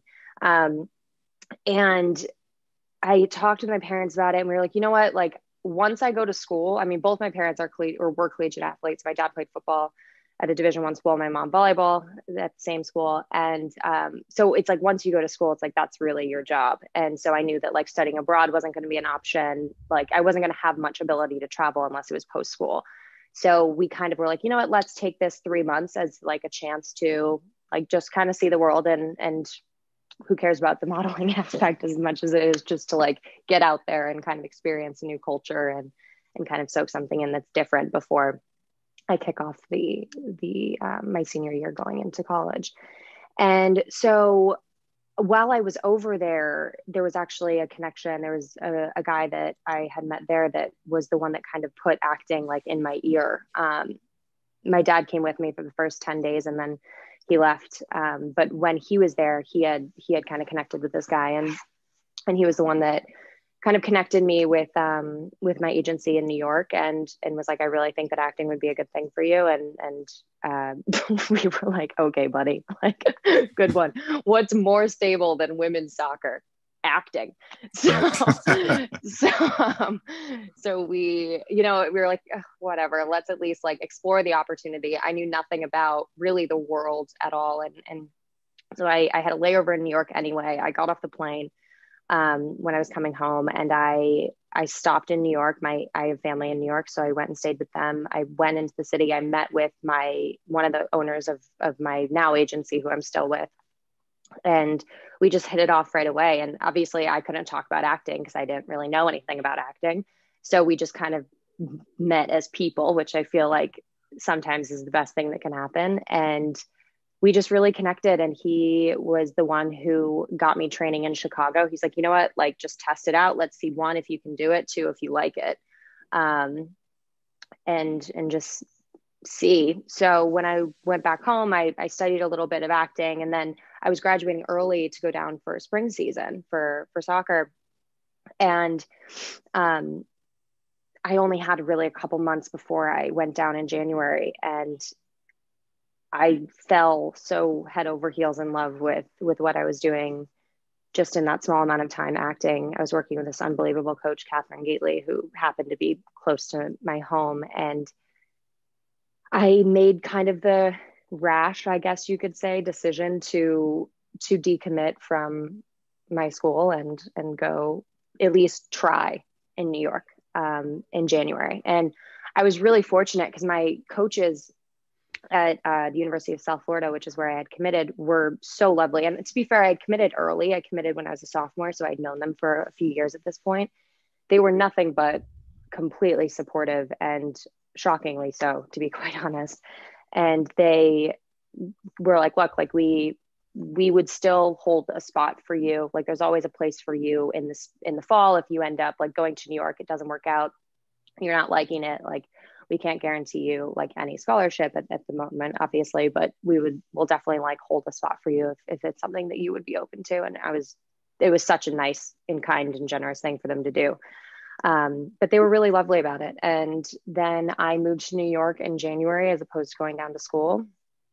And i have been in new york ever since. And i just kind of started pounding the pavement. It's it's a really tough industry. Um, but i really feel like i don't i don't know if i would have lasted in this industry if I didn't have all the backing I had with soccer, just because it gave me a mentality that was so kind of I'm very annoyingly competitive for one, and two, I, I, don't break easily. Yeah. So I, it's really been, I, I feel like my life kind of was mounting to this now, and it's crazy that I was at like a precipice where uh, one decision kind of changed everything and the trajectory of, of everything. And it was like, if I didn't make that decision, I would have missed what my life is now, you know? It's, it's funny that you brought that up. I'm not to interrupt you, but it's, it's, no. It's so funny that you just went for it. You're like, let's see, I need, what stable decision should I make? Mm-hmm. Professional sports, modeling or acting. it's like, mm-hmm. what? And then, and then you just, you just followed it and, you know, a, a, lot of people ask actors and a lot of people ask people in the in the film industry, you know, what's the secret of success or how do you what did you do? How did you get there? Are there any, you know, uh, shortcuts that you can give to anybody? And it's funny, I find the common thread, and, and the reason why I bring it up is you just brought it up, is that there's there's this weird kind of pull that that happens where you get blinders, and you just have this this yeah gravitational pull to something where everything else kind of falls to the wayside and there is nothing else you're just doing this and and and it's yeah. um, it's it, like you said it's a competitiveness and a stubbornness wouldn't you say would you say to a certain extent yes 100% um, you i feel like this i mean any industry where it very few people really can get to the top of the field and even work i mean even to be a working actor is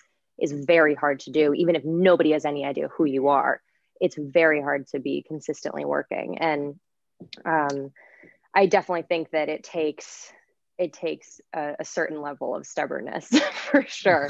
And also just putting things out of your mind like there's so much rejection at a certain point you have to compartmentalize and just put it off to the side and be like no this is happening. And you know you battle you battle like okay is this am i fully delusional or is this like a premonition and do i know that this is going to happen? And you have to kind of walk that line and also like police yourself because at a certain point I do feel like I, I had like a pack with some of my friends and parents to be like, at a certain point, I need you to tell me to pull out if I'm losing it because right. it's it's um it can be it can be brutal, but. Mm-hmm. And what but, keeps yeah. you going? I think that was the other part of her question. Yeah, right? what, what, keeps, keeps you going keeps you doing I it. think just the, the the thing that's annoying is is the passion for it, like how much I deeply love it, and the thrill that you get when you are working and when you are on set, and even aside from being on set, like whenever I'm reading scripts, whenever I'm working on material, if I'm, you know, I'm doing a, a short in in a few weeks with some buddies of mine and just like collaborating with with like-minded creatives, you know, that is so much fun to me. And um I think that's what keeps me going is just how much I love it and how much I love storytelling and collaborating with different people. Mm-hmm. That's awesome. Let's yeah. see. Frankie Carter has a question. He wanted to know how does how does she feel about joining such a beloved franchise, and what do you think about the horror community? If, I don't know how much of that you've experienced yet, but I haven't experienced like a crazy, crazy amount of the horror community yet. Um, have you not? I feel like I will done the conventions the and stuff. Have you? I haven't really. No. Mm-hmm. Mm-hmm. Um, never at all really. Um so no i haven't i haven't really been that immersed like in in the horror world. It, it was really only surrounding the premiere and then obviously like anything via social media like there is that community that is that is present. Um so the horror community i would say my favorite thing about them is is the passion that they have for what this is and just the utter love. And i was actually talking with some guys the other day about about this in particular is horror fans have such strong opinions and they can differ so greatly but at the same time they're all super willing to hear each other which doesn't happen in like the real world. And so it's such a beautiful thing that i feel like the dynamic they have where it's even if they don't agree with each other they all really bond over this common thing and um, they're willing to like hash it out and hear each other out and and just the passion that they have i think is is next to none. I don't think there's another group that's as passionate about a genre or not even a genre but just um, a community that's as passionate in in this kind of world. So i i absolutely love it.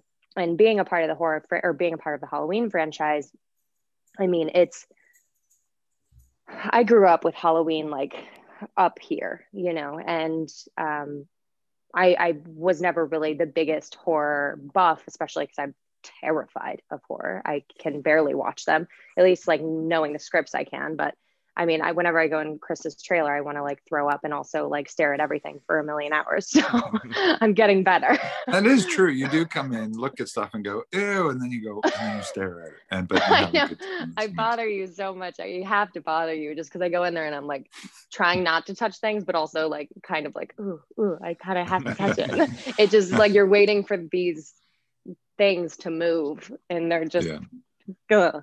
but amazing. They're unbelievable. Like you, I remember even like the ear hair that you have like perfectly and the dead dad is the one that i always think of that's the one that's oh, yeah. in my brain in the in the 2018 movie where the, the dad's neck was snapped um his ear hair and his like trachea you could like fully see like his like down his mouth hole into his trachea and it was just so upsetting but so unbelievable so upsetting well we had so that we had that uh we had that dumb i remember i had that that dummy and and miles's dummy in in the oh, chairs yeah for the longest time because we had nowhere to put them. So we stuck them in the chairs and left them. And you kind of put months. bodies on them. You like stuffed like full bodies on oh, them. yeah. They had bodies and everything and they were dressed. And you guys would constantly bring people in to stare and oh, scare. Totally. I scared the hell out of a lot of the transpo guys and people that came in to oh, clean oh, totally. and stuff. They were like, yeah. The, you know, so yeah, for sure. When my mom and dad came down to set, I actually, um, my mom and dad, like they, of course, like iconic Jamie Lee Curtis. So they are just already like so giggly and schoolgirly when they get down there. Um, but so I, I, was like, oh, you guys want to go? Uh, Jamie would love to meet you guys. Like, I'll take you to her trailer. She was on set the whole time. so I come to your trailer and they're expecting to like open the door and have Jamie be there. And I open the door and the dead dad staring at them. My mom almost like almost died. I think she almost had a heart attack and like fell out of your trailer. That's amazing. it was they were so mad at me, but it was so worth it. yeah. That's awesome. I love that stuff. That's the best part of my job is that yeah. that reaction. That's why you do yeah. it. You know. I think that it was like the thing that was the most mind blowing for me for the first one was how practical all of those visual effects were.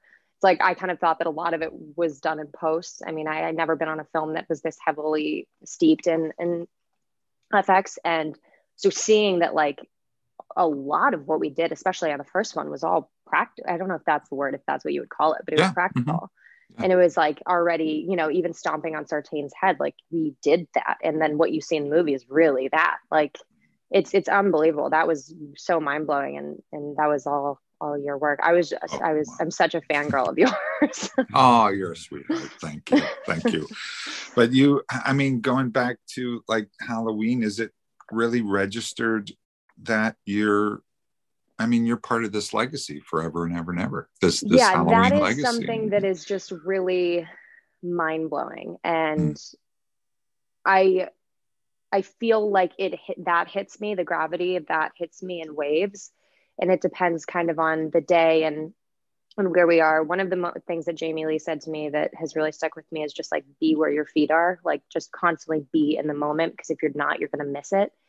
And it's I'll be even just sitting in my house and then all of a sudden it'll kind of like wash over me that I am a part of this thing that is so huge and a community that's so loving. And it's more than just like the title of Halloween. It's it's so much more than that. And it's reached so many people on such deep levels and everybody has a story about it. And everybody even if they're not horror fans, they know the first time that they saw Halloween. And I feel like there's something really, really special about that. And even when I booked it, I, I knew, I knew that that was something that was deeply special. Um, but the beauty about it is that I've been able to actually understand how deeply special it is because I could I could comprehend it when I first booked it, but I couldn't like feel it until you know the process began. And mm-hmm.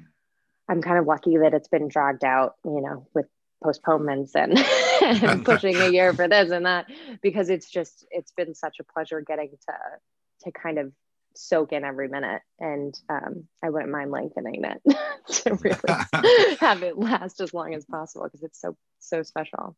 Now is there a part of you that's a little nervous that the final you know the final one which is kind of like your senior year in high school um, that it's not going to have that same vibe because of all the new COVID restrictions and everything. It seems like sets are a lot more, lot, a lot less personal. People are, you know, you didn't really experience that in Australia, Chris, because no, no. Yeah, I mean, but I've been hearing that, you know, like I was just talking with Neve Campbell about filming the new Scream, and she said it wasn't fun at all because nobody yeah. was mingling. They had to keep people away from each other, and it just didn't feel like that vibe of making a movie.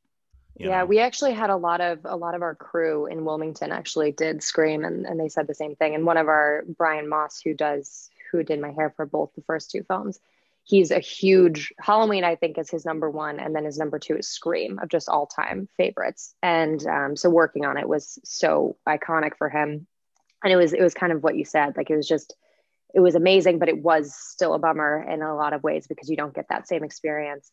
Um, in regards to the third, I mean, if I'm so lucky enough to make it out of the second one, then then I think I'll just be thrilled to be on set and and to kind of be with everybody one more time.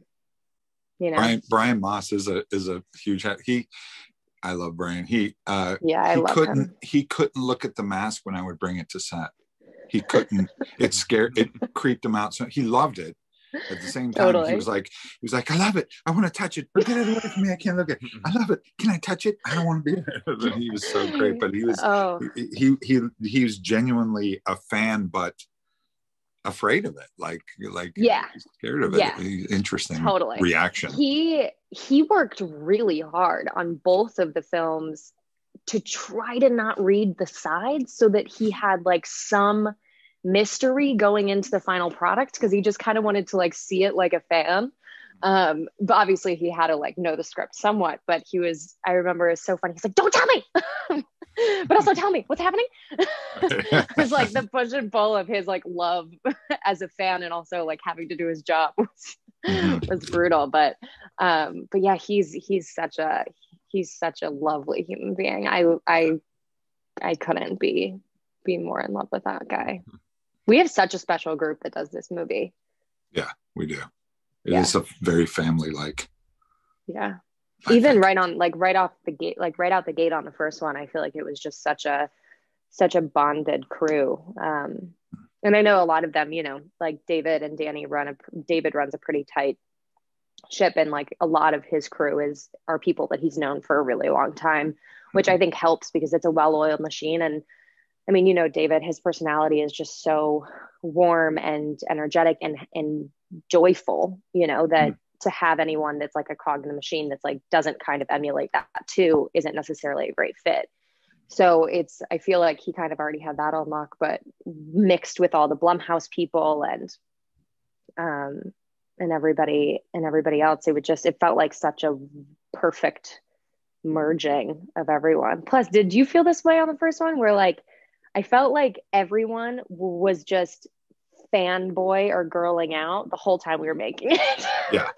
Oh yeah, yeah. Everybody wanted to be there, but I, and everyone was excited to be involved in that franchise and that film and what we were doing, and we're so excited. Yeah, we were. It was there was a vibe of everyone fanning out every day, like every day. Like again, the I remember the first day we put the mask on and the suit, and he walked out. The entire crew was like, can't believe it. Michael Myers right there. and We're making this kind of movie. This is crazy. Like every and it and that carried on throughout the entire filming of the movie. And even then Halloween Kills, same thing. You know, it, it just Yeah. carried through and we were still so lucky and fortunate and and and and what's great about it is that is that trans translates onto the final product. It, when you see the movie, Yeah. you could tell that everybody involved wanted to be there and loves it. yeah You know? there's a lot of love that went into it for sure a lot of commitment. You're very committed to it. Yeah. You're you're very Yeah. committed to your role and your character, and uh, I can safely say that having seen having seen both films. oh you've seen amazing. you have you seen the full you've seen the full kills i've only david showed me like some bits and pieces but none nothing i saw had carpenter's like full score in it either which to be fair i'm fine with because i like to hear that in the theaters 'cause Yeah, it's absolutely. It, it's amazing. It's fantastic. It's going to be great. Anyway, Um, sorry. Back to fan questions. I don't want to reveal too much. i know i know i feel like everything i'm like okay what am i allowed to say I know. also i feel like the horror community figures things out so like every like they, i feel like they know everything so and it's like i don't know if it's just them asking questions um or like fishing. making a comment. Yeah like fishing. Yeah, yeah. but i also there's like been so many little bits of pieces that have come out about kills that i don't know what's actually like hearsay and like what was so so even if it's accurate i'm like i don't know. I don't know. I don't know. I don't Well, know the- yeah, the other the other creepy part about it is people make assumptions or they or they anticipate something that's Mhm. actually not in the film or has nothing Totally. to do with these, and and but they're so they have so much conviction towards it that it gets this weird online thing that and then it Yeah. becomes reality and people actually think that's what's what's happening like ridiculous stuff Like, Totally. you know michael myers is an android he's an android from halloween 3 and he's you oh know oh my you're going- god you're going, what? What? Spoiler Where alert. did you find this? spoiler stuff? chris you're not supposed Oh, to sorry. tell people that Oh, sorry. Sorry. Man. I have my coffee. I'm Fan telling questions. Ryan Turek. Uh, let's see. Uh, s- let's see. Stephen Kohler sa- said, "Hey Andi, it's Halloween the PA from Halloween Kills." I don't. I don't.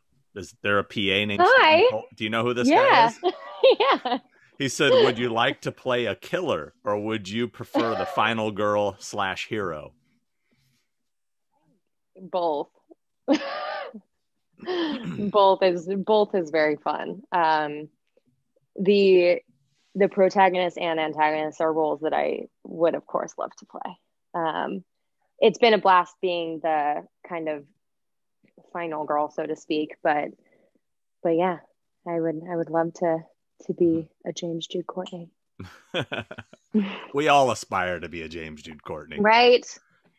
On so many levels, he's just such a such a wonderful human being. He is. He is. To play Michael Myers too, it's like it just feels it feels wrong. He like balances the evil of Michael because he's so wonderful. well, it's always the quiet, nice ones that are the the Psycho. most evil.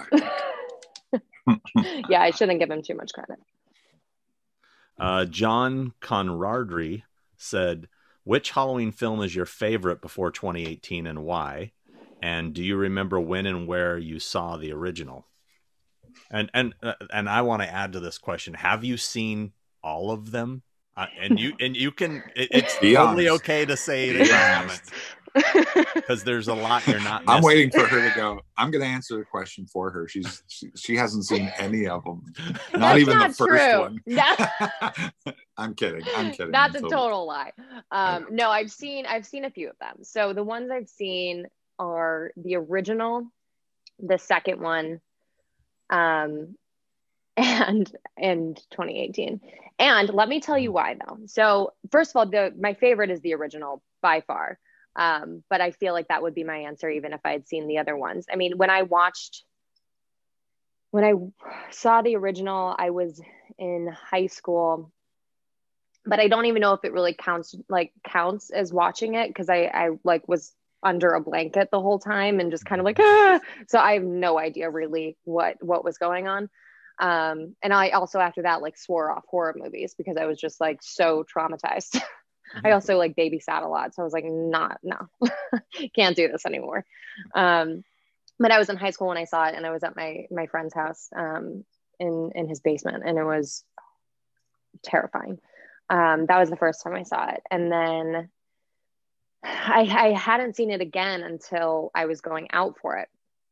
And when I watched it again, and when I also had like more knowledge of film at that point, it was mind blowing to me how everything that John Carpenter did is pretty much what everybody has since been trying to do. And even in 1978, he mm-hmm. did it so much better than all of them.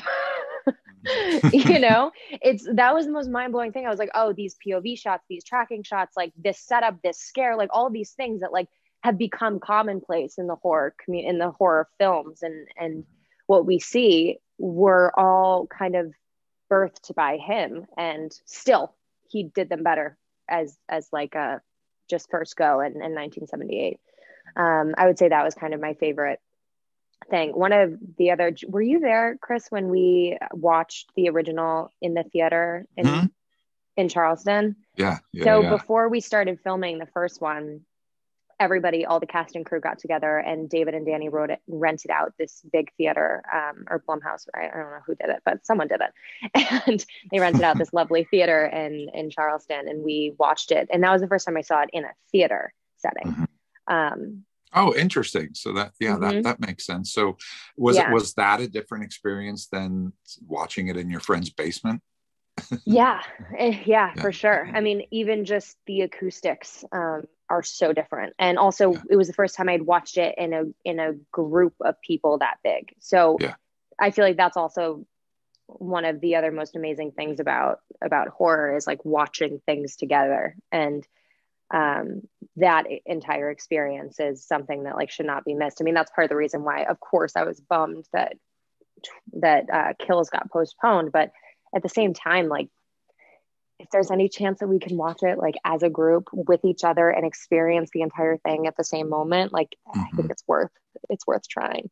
Yeah. Um, yeah, so, that's another thing that that you wonder: will there be a premiere? You know, um, I know. It, you know. Yeah, it's a weird. The film that I Son that's coming out next Friday. It's a very weird rollout. Very mm. weird, just because it's a lot of virtual press, um, and there's no real premiere. Like, how can you do a premiere? So it's it's kind of odd. We were technically premiering at the Dublin International Film Festival, and we did like a Q and A last week that's like pre-recorded and it was so cute. The girl the moderator was like welcome like congratulations on your on your international world premiere. And we're like thank you. Feels great. Yeah. Um it's it's definitely odd but we'll see. I mean i feel like i i am a little hopeful for the fall. I feel like it's far enough away but but yeah. you never know with, with i'm, I'm hopeful too and, and you know something that's interesting is there are alternatives. Sean and i went and saw the new Bill and Ted movie at a drive-in, and that was technically its premiere it because was, Alex yeah. Winter was yeah. there. It was it was their premiere. Yeah, yeah, yeah. And it, it was a, I, I gotta say, it's. It, I don't know why more people didn't do that over the, the course of this yeah. COVID thing and premiere their movie at a drive-in because it was quite. It, it, it it really still lent itself to that community going to the movies it was safe totally. everyone was distanced you could still see the people that were you know safely distanced in front of you you see alex winter the, the filmmakers there they recorded a little kind of yeah. intro video that showed on the drive-in theater saying hey everybody welcome to you know it, it was really great and that, that's not yeah. something i think that's something that should be considered especially for a movie like for halloween sure. kills you know i think for sure. amazing I, I agree. I mean, the first, even the 2018 movie, it's, of course, you want to see it in a theater, but that film is even more conducive than Halloween Kills to being seen at home. Like, it's like, okay, like it's not as grand, it's not mm-hmm. as big, it's not as all of these things that, that Kills is. Like, Kills is a movie that I feel like just has to be seen like yeah. on a big screen with Absolutely. loud sound and people. Yeah. Um, I so agree, especially I, yeah. IMAX because they were planning on do, oh rolling oh it out gosh. on IMAX too, which I know. I can't wait. I would. That's where I was like, I'm going to see it on IMAX. Fuck anything else. So. I know. Just yeah. And if COVID's still bad, then just go like in the middle of the day. exactly. yeah. No, I, I agree. It's we just have to kind of pray and and not. it's going to happen. All I, am feeling good about it. I'm feeling yeah. good about it for sure. Brandon Gregory wanted to know which of the two endings to 2018 did you prefer, the original or the reshot ending? Uh, I preferred the reshot ending. Um, but I loved so much filming the other one um, as well. So I'm I feel really lucky that we got to do both because it was it was so much fun to watch the showdown that kind of takes place between Laurie and, and Michael. Um, that was so epic to watch Jamie Lee just like throw like her and James together were just next level. Um, that entire that entire thing. So to watch that was just like a masterclass in professionalism and commitment and and stamina. Mm-hmm. um, but I think that as a whole, I would prefer the one that was the the one that was used, and it's just it was it created a lot more tension. There was it was dragged out a lot more. So it just it was like a lot more of cat and mouse. It was a lot more anxiety inducing. I, I was um, having heart palpitations. The other one i feel like was a little bit quicker. But uh but yeah i would have preferred the the one that was seen. Do you recall any other scenes that were cut that you shot that didn't make it into the final yeah there were there were a good amount of them. There were some other ones with with um dylan arnold who plays cameron and it kind of like buttons up his story a little bit after he does the notorious uh, nacho cheese phone throw. Um so there was a little bit more post that but but i i totally any scene that really got cut i i kind of understand um, in terms of just what the movie was as a whole and, and kind of the story of it and, and what was necessary to move from point A to point B. Um, I feel like every movie there are lots of scenes that get cut, um, but but again, I'm really happy that we got to film them in a lot there's, of ways because they there's a lot of things. There was one scene I was curious about because um, I know Nick Castle had a cameo as himself. He was a played a neighbor, and there was a because I saw the photo the dead dog the dead dog yeah. from the tree. Yeah yeah. Yeah. What was the story behind that? Was that your dog? Whose dog was that supposed to be? It was it was a dog in the neighborhood, and it was kind of before things kick off. Um, really, when Michael's escaped, but he is still romping around in his little insane asylum outfit. So he's not in his like full garb yet. He's mm-hmm. just His little Dogging. insane asylum. Is JJ his cute little pajamas. white outfit. His little Yeah. PJs. Hmm. Yeah. his little linen, his little linen tracksuit. Wasn't it you were you were ju- you were you Yeah, the- Allison jogged a bunch. There was a I I Jogged a basically yeah, like Universal and Blumhouse basically ruined my chances of getting a Under Armour campaign after this because they cut out all of my jogging scenes in all of my Right. Under Armour things. um, right. no, I'm kidding. But I did. There was a lot of jogging A lot of jogging. um, and like jogging around the neighborhood, jogging. Like it was just like a thing that Allison did in the morning. And so you see her. A co- you see her once at the beginning of the movie, initially how it was running in the neighborhood, just like a normal day. And then as things are starting to heat up, once Michael's escaped, then as she's doing that same jog that she always does, after you already met the dog, that every day she runs by this dog and the dog like runs up to the fence and barks at her. Like it's it's their kind of routine. As she approaches that house the dog's not barking. There's a group of neighbors formed and the dog is hanging dead in this tree um, which is just horrific um, and that is that was the scene that that was cut well that- all of the that- jogging but Is that your dog, uh, Chris, that didn't get to be? se- Did you make that dog or? It You did was, Oh, I no. believe it was a taxidermy dog it was a that taxidermy dog. props got, but the, no, wait, no, it wasn't. I take that back. That's not true. It was a props dog, the the props part, but I had to put uh, armature in it and make it look, make its neck look broken and dress it with blood and do all that. So basically, they gave me this kind of already existing prop dog and was like, we were supposed to make it, but then we couldn't decide on what kind of dog it was going to be all the way up to the last minute. And so it was like, okay, well, let's just get props to get a dog. And then we, then I took it in the trailer, the infamous trailer, and redressed it and hung it up there. I remember climbing up to the ladders and squirting blood. So it, because David was like, I want the blood to be, because when you jog, yeah the shot was you see Annie come around along the fence and there's people in the foreground and there's blood dripping and they're looking up and then she stops and looks up and then you cut to what that is. So, um, and he's in the background. Like it was Yeah. another one of those infamous, you see him way down the street in the distance standing by the Bronco and, in his, in his cute little pajamas. So, yeah in his little jam jams by the way so they then obviously cast the dog the real dog the, the Mhm. alive dog that was not injured in the, in the making of this process but um but that dog so they looked identical did you have to adjust the prop dog in order to look like that dog or was it just like bit. No, it was. I think. I think what ended up we we reverse engineered it where this is the prop dog that's available. Let's get this breed or this type of dog. Okay. And so then we got the dog to. It didn't match exactly, but you know, movie magic and some fudging, we we we pulled it off. I think, unless my memory serves me wrong, which is entirely possible because I can't remember what I had for dinner last night. So I feel like with things like that though, like details like that, you would remember. I would. Yeah, Yeah, It's the you're a little bit I'm- of a perfectionist. It's the only thing I'm good at. That's inaccurate, but okay. Uh, Nelson Acosta wanted to know who was your favorite director, past or present. That's really tough.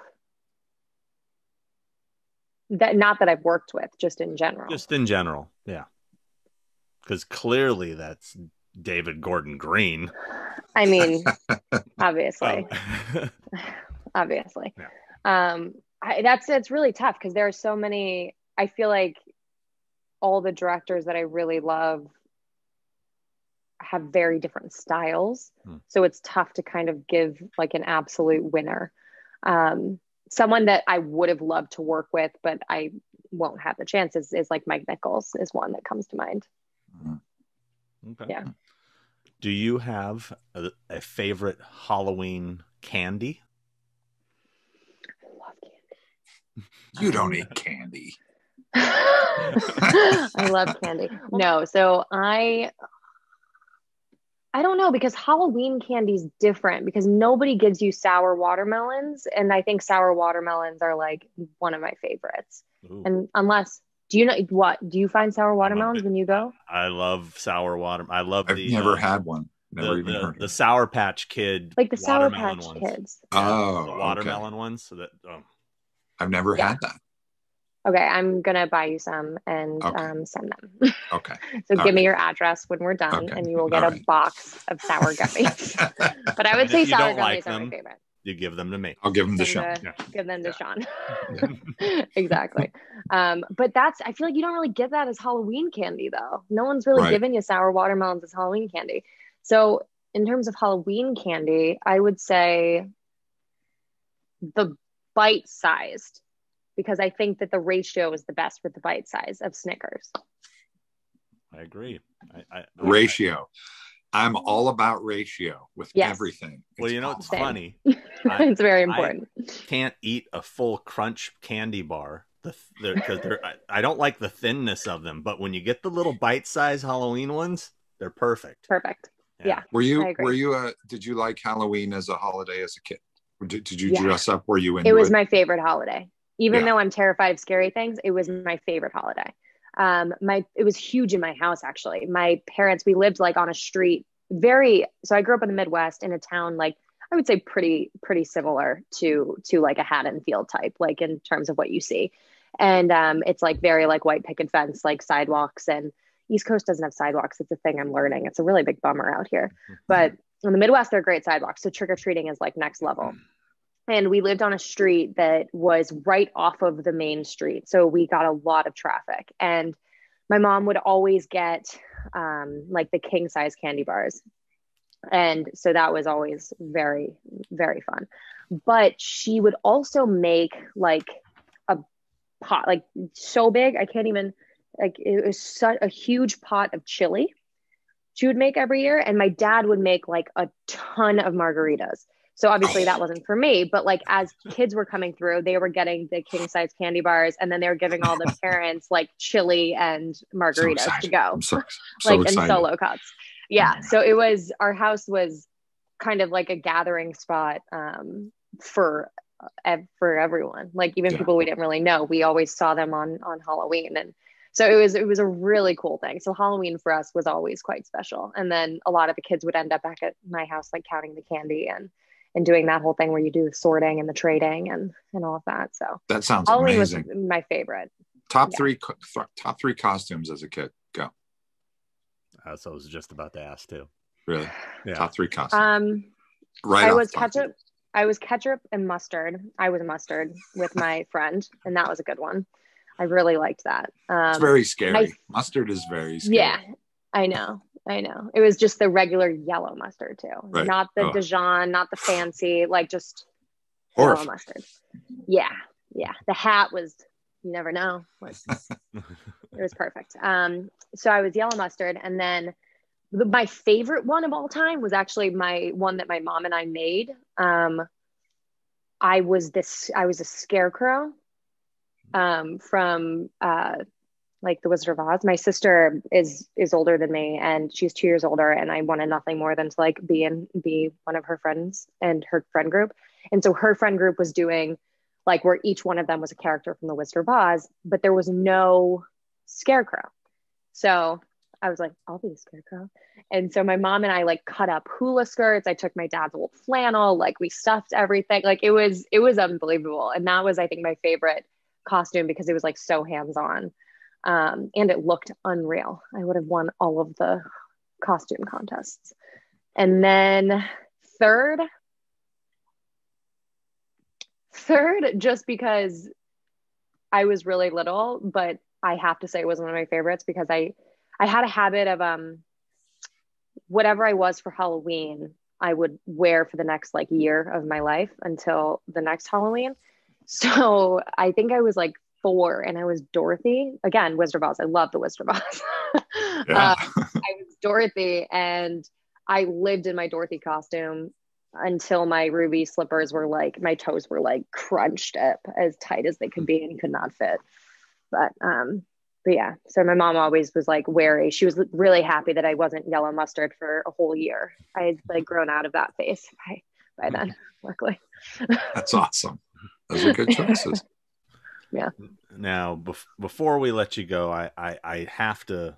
I think the fans would probably crucify us if we didn't at least talk a little bit about uh, Halloween Kills. I know it's kind of like, Yes. how do we talk about a movie that we're not supposed to know anything about?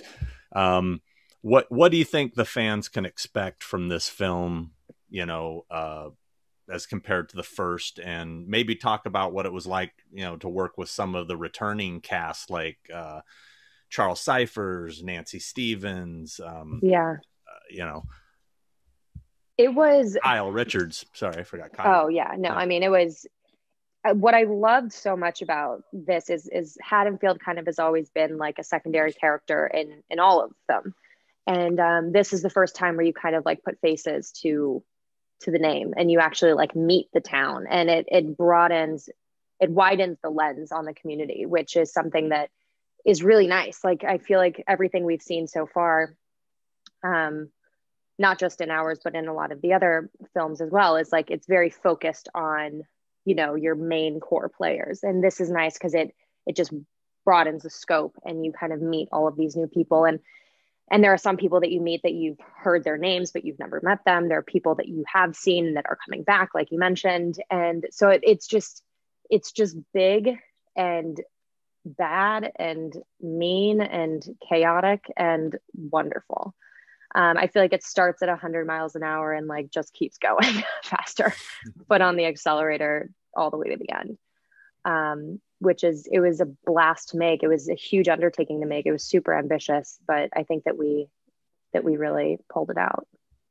I think also too, it's a you you said it earlier, just that it's an ensemble piece, and there's and Yeah. there's it is broader, and there's there's big things happening in different places at the same time that you're going back Yeah. and forth with, and and it's a big broad. There's so much going on, and there's so much to be involved in with Mhm. everybody that you care about, and so it feels so much bigger, and so much happens. yeah i feel like it also it does have a lot of heart at the end of the day as well which which is something that movies that have like that like how chris just described like you can lose that a little bit just because Mhm. there's so much happening um, granted i haven't seen the final product but from what i remember and from what i have seen i feel like it does have a lot of heart and and that i feel like can be tough to do but not when you have david gordon green at the helm Exactly. Are you as anxious as everybody else is to see a a poster, a trailer, you know, like a final? Tra- I mean, they have the the teaser, but that hasn't really isn't like the final trailer, really, right? No, it's not No, the trailer no. trailer. Yeah. no I mean, um they i've keep seen us on. some things but Oh, you've seen it? um no I, I don't know what i'm allowed to say but i i had to approve like some things for potential like press things. So i did see like potential posters and things um a while ago but i i don't know what's going to change. I mean it's something that you know they had a year ago i don't know if they're going to kind of edit it or, or what they're going to do. So i don't know like what even stands today and like what's going to happen with this rollout.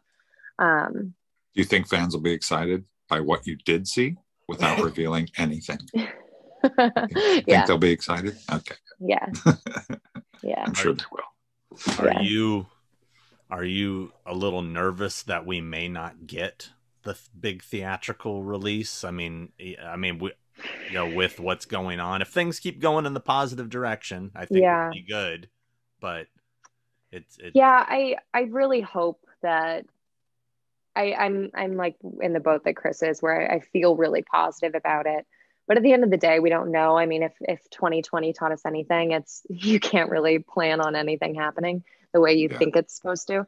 So i really hope that that it that it happens that way. But i also um if you know this october rolls around and there's no chance for a theatrical release and um it's either we push it a year or not i i mean i i feel like it it should just come out you know like i would forego a theatrical release if it means like having to wait on the movie again but um I'm positive But- on it. We're going to end this on a positive note. It's going to come out. It's going to come definitely gonna it's definitely gonna come out and it's going to be, and people are going to dig it. It's going to be a good Halloween. Last Halloween kind of kind of was brutal, but this one Halloween's back. We're gonna have a good Halloween this year, you guys. I'm I'm confident, right? We're all in. This Yes. Halloween Okay. kills. Boom. She Oh. just said that. Boom. Well, I'm excited to see Son. We're gonna see Son. Thank we'll you. probably talk about it on the show. Oh, for um, sure. We will, for sure. I can't wait to hear your guys' thoughts on it. Yeah. So anyway, thank you so much for coming on, and we look forward to seeing Son this Friday, March fifth. Everybody, get it on demand. If you're lucky enough to have a theater, go see it. Um, I hope in it's theaters it's theater. it's uh, somewhere. it does have some it's a theatrical release in some theaters in some areas so keep an eye out for it it the sound design is so unbelievable it's like if regardless where you watch the movie just make sure it's in a very dark room with either headphones that are very loud or in a theater because it's it's kind of the best way to see it Awesome. Cool. I look forward Thanks, to seeing it.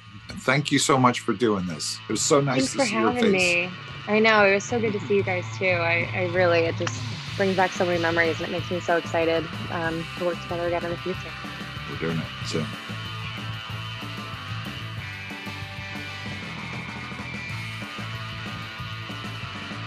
And the funny thing is, the guy who's the killer. Hi. What was that? That's all I heard.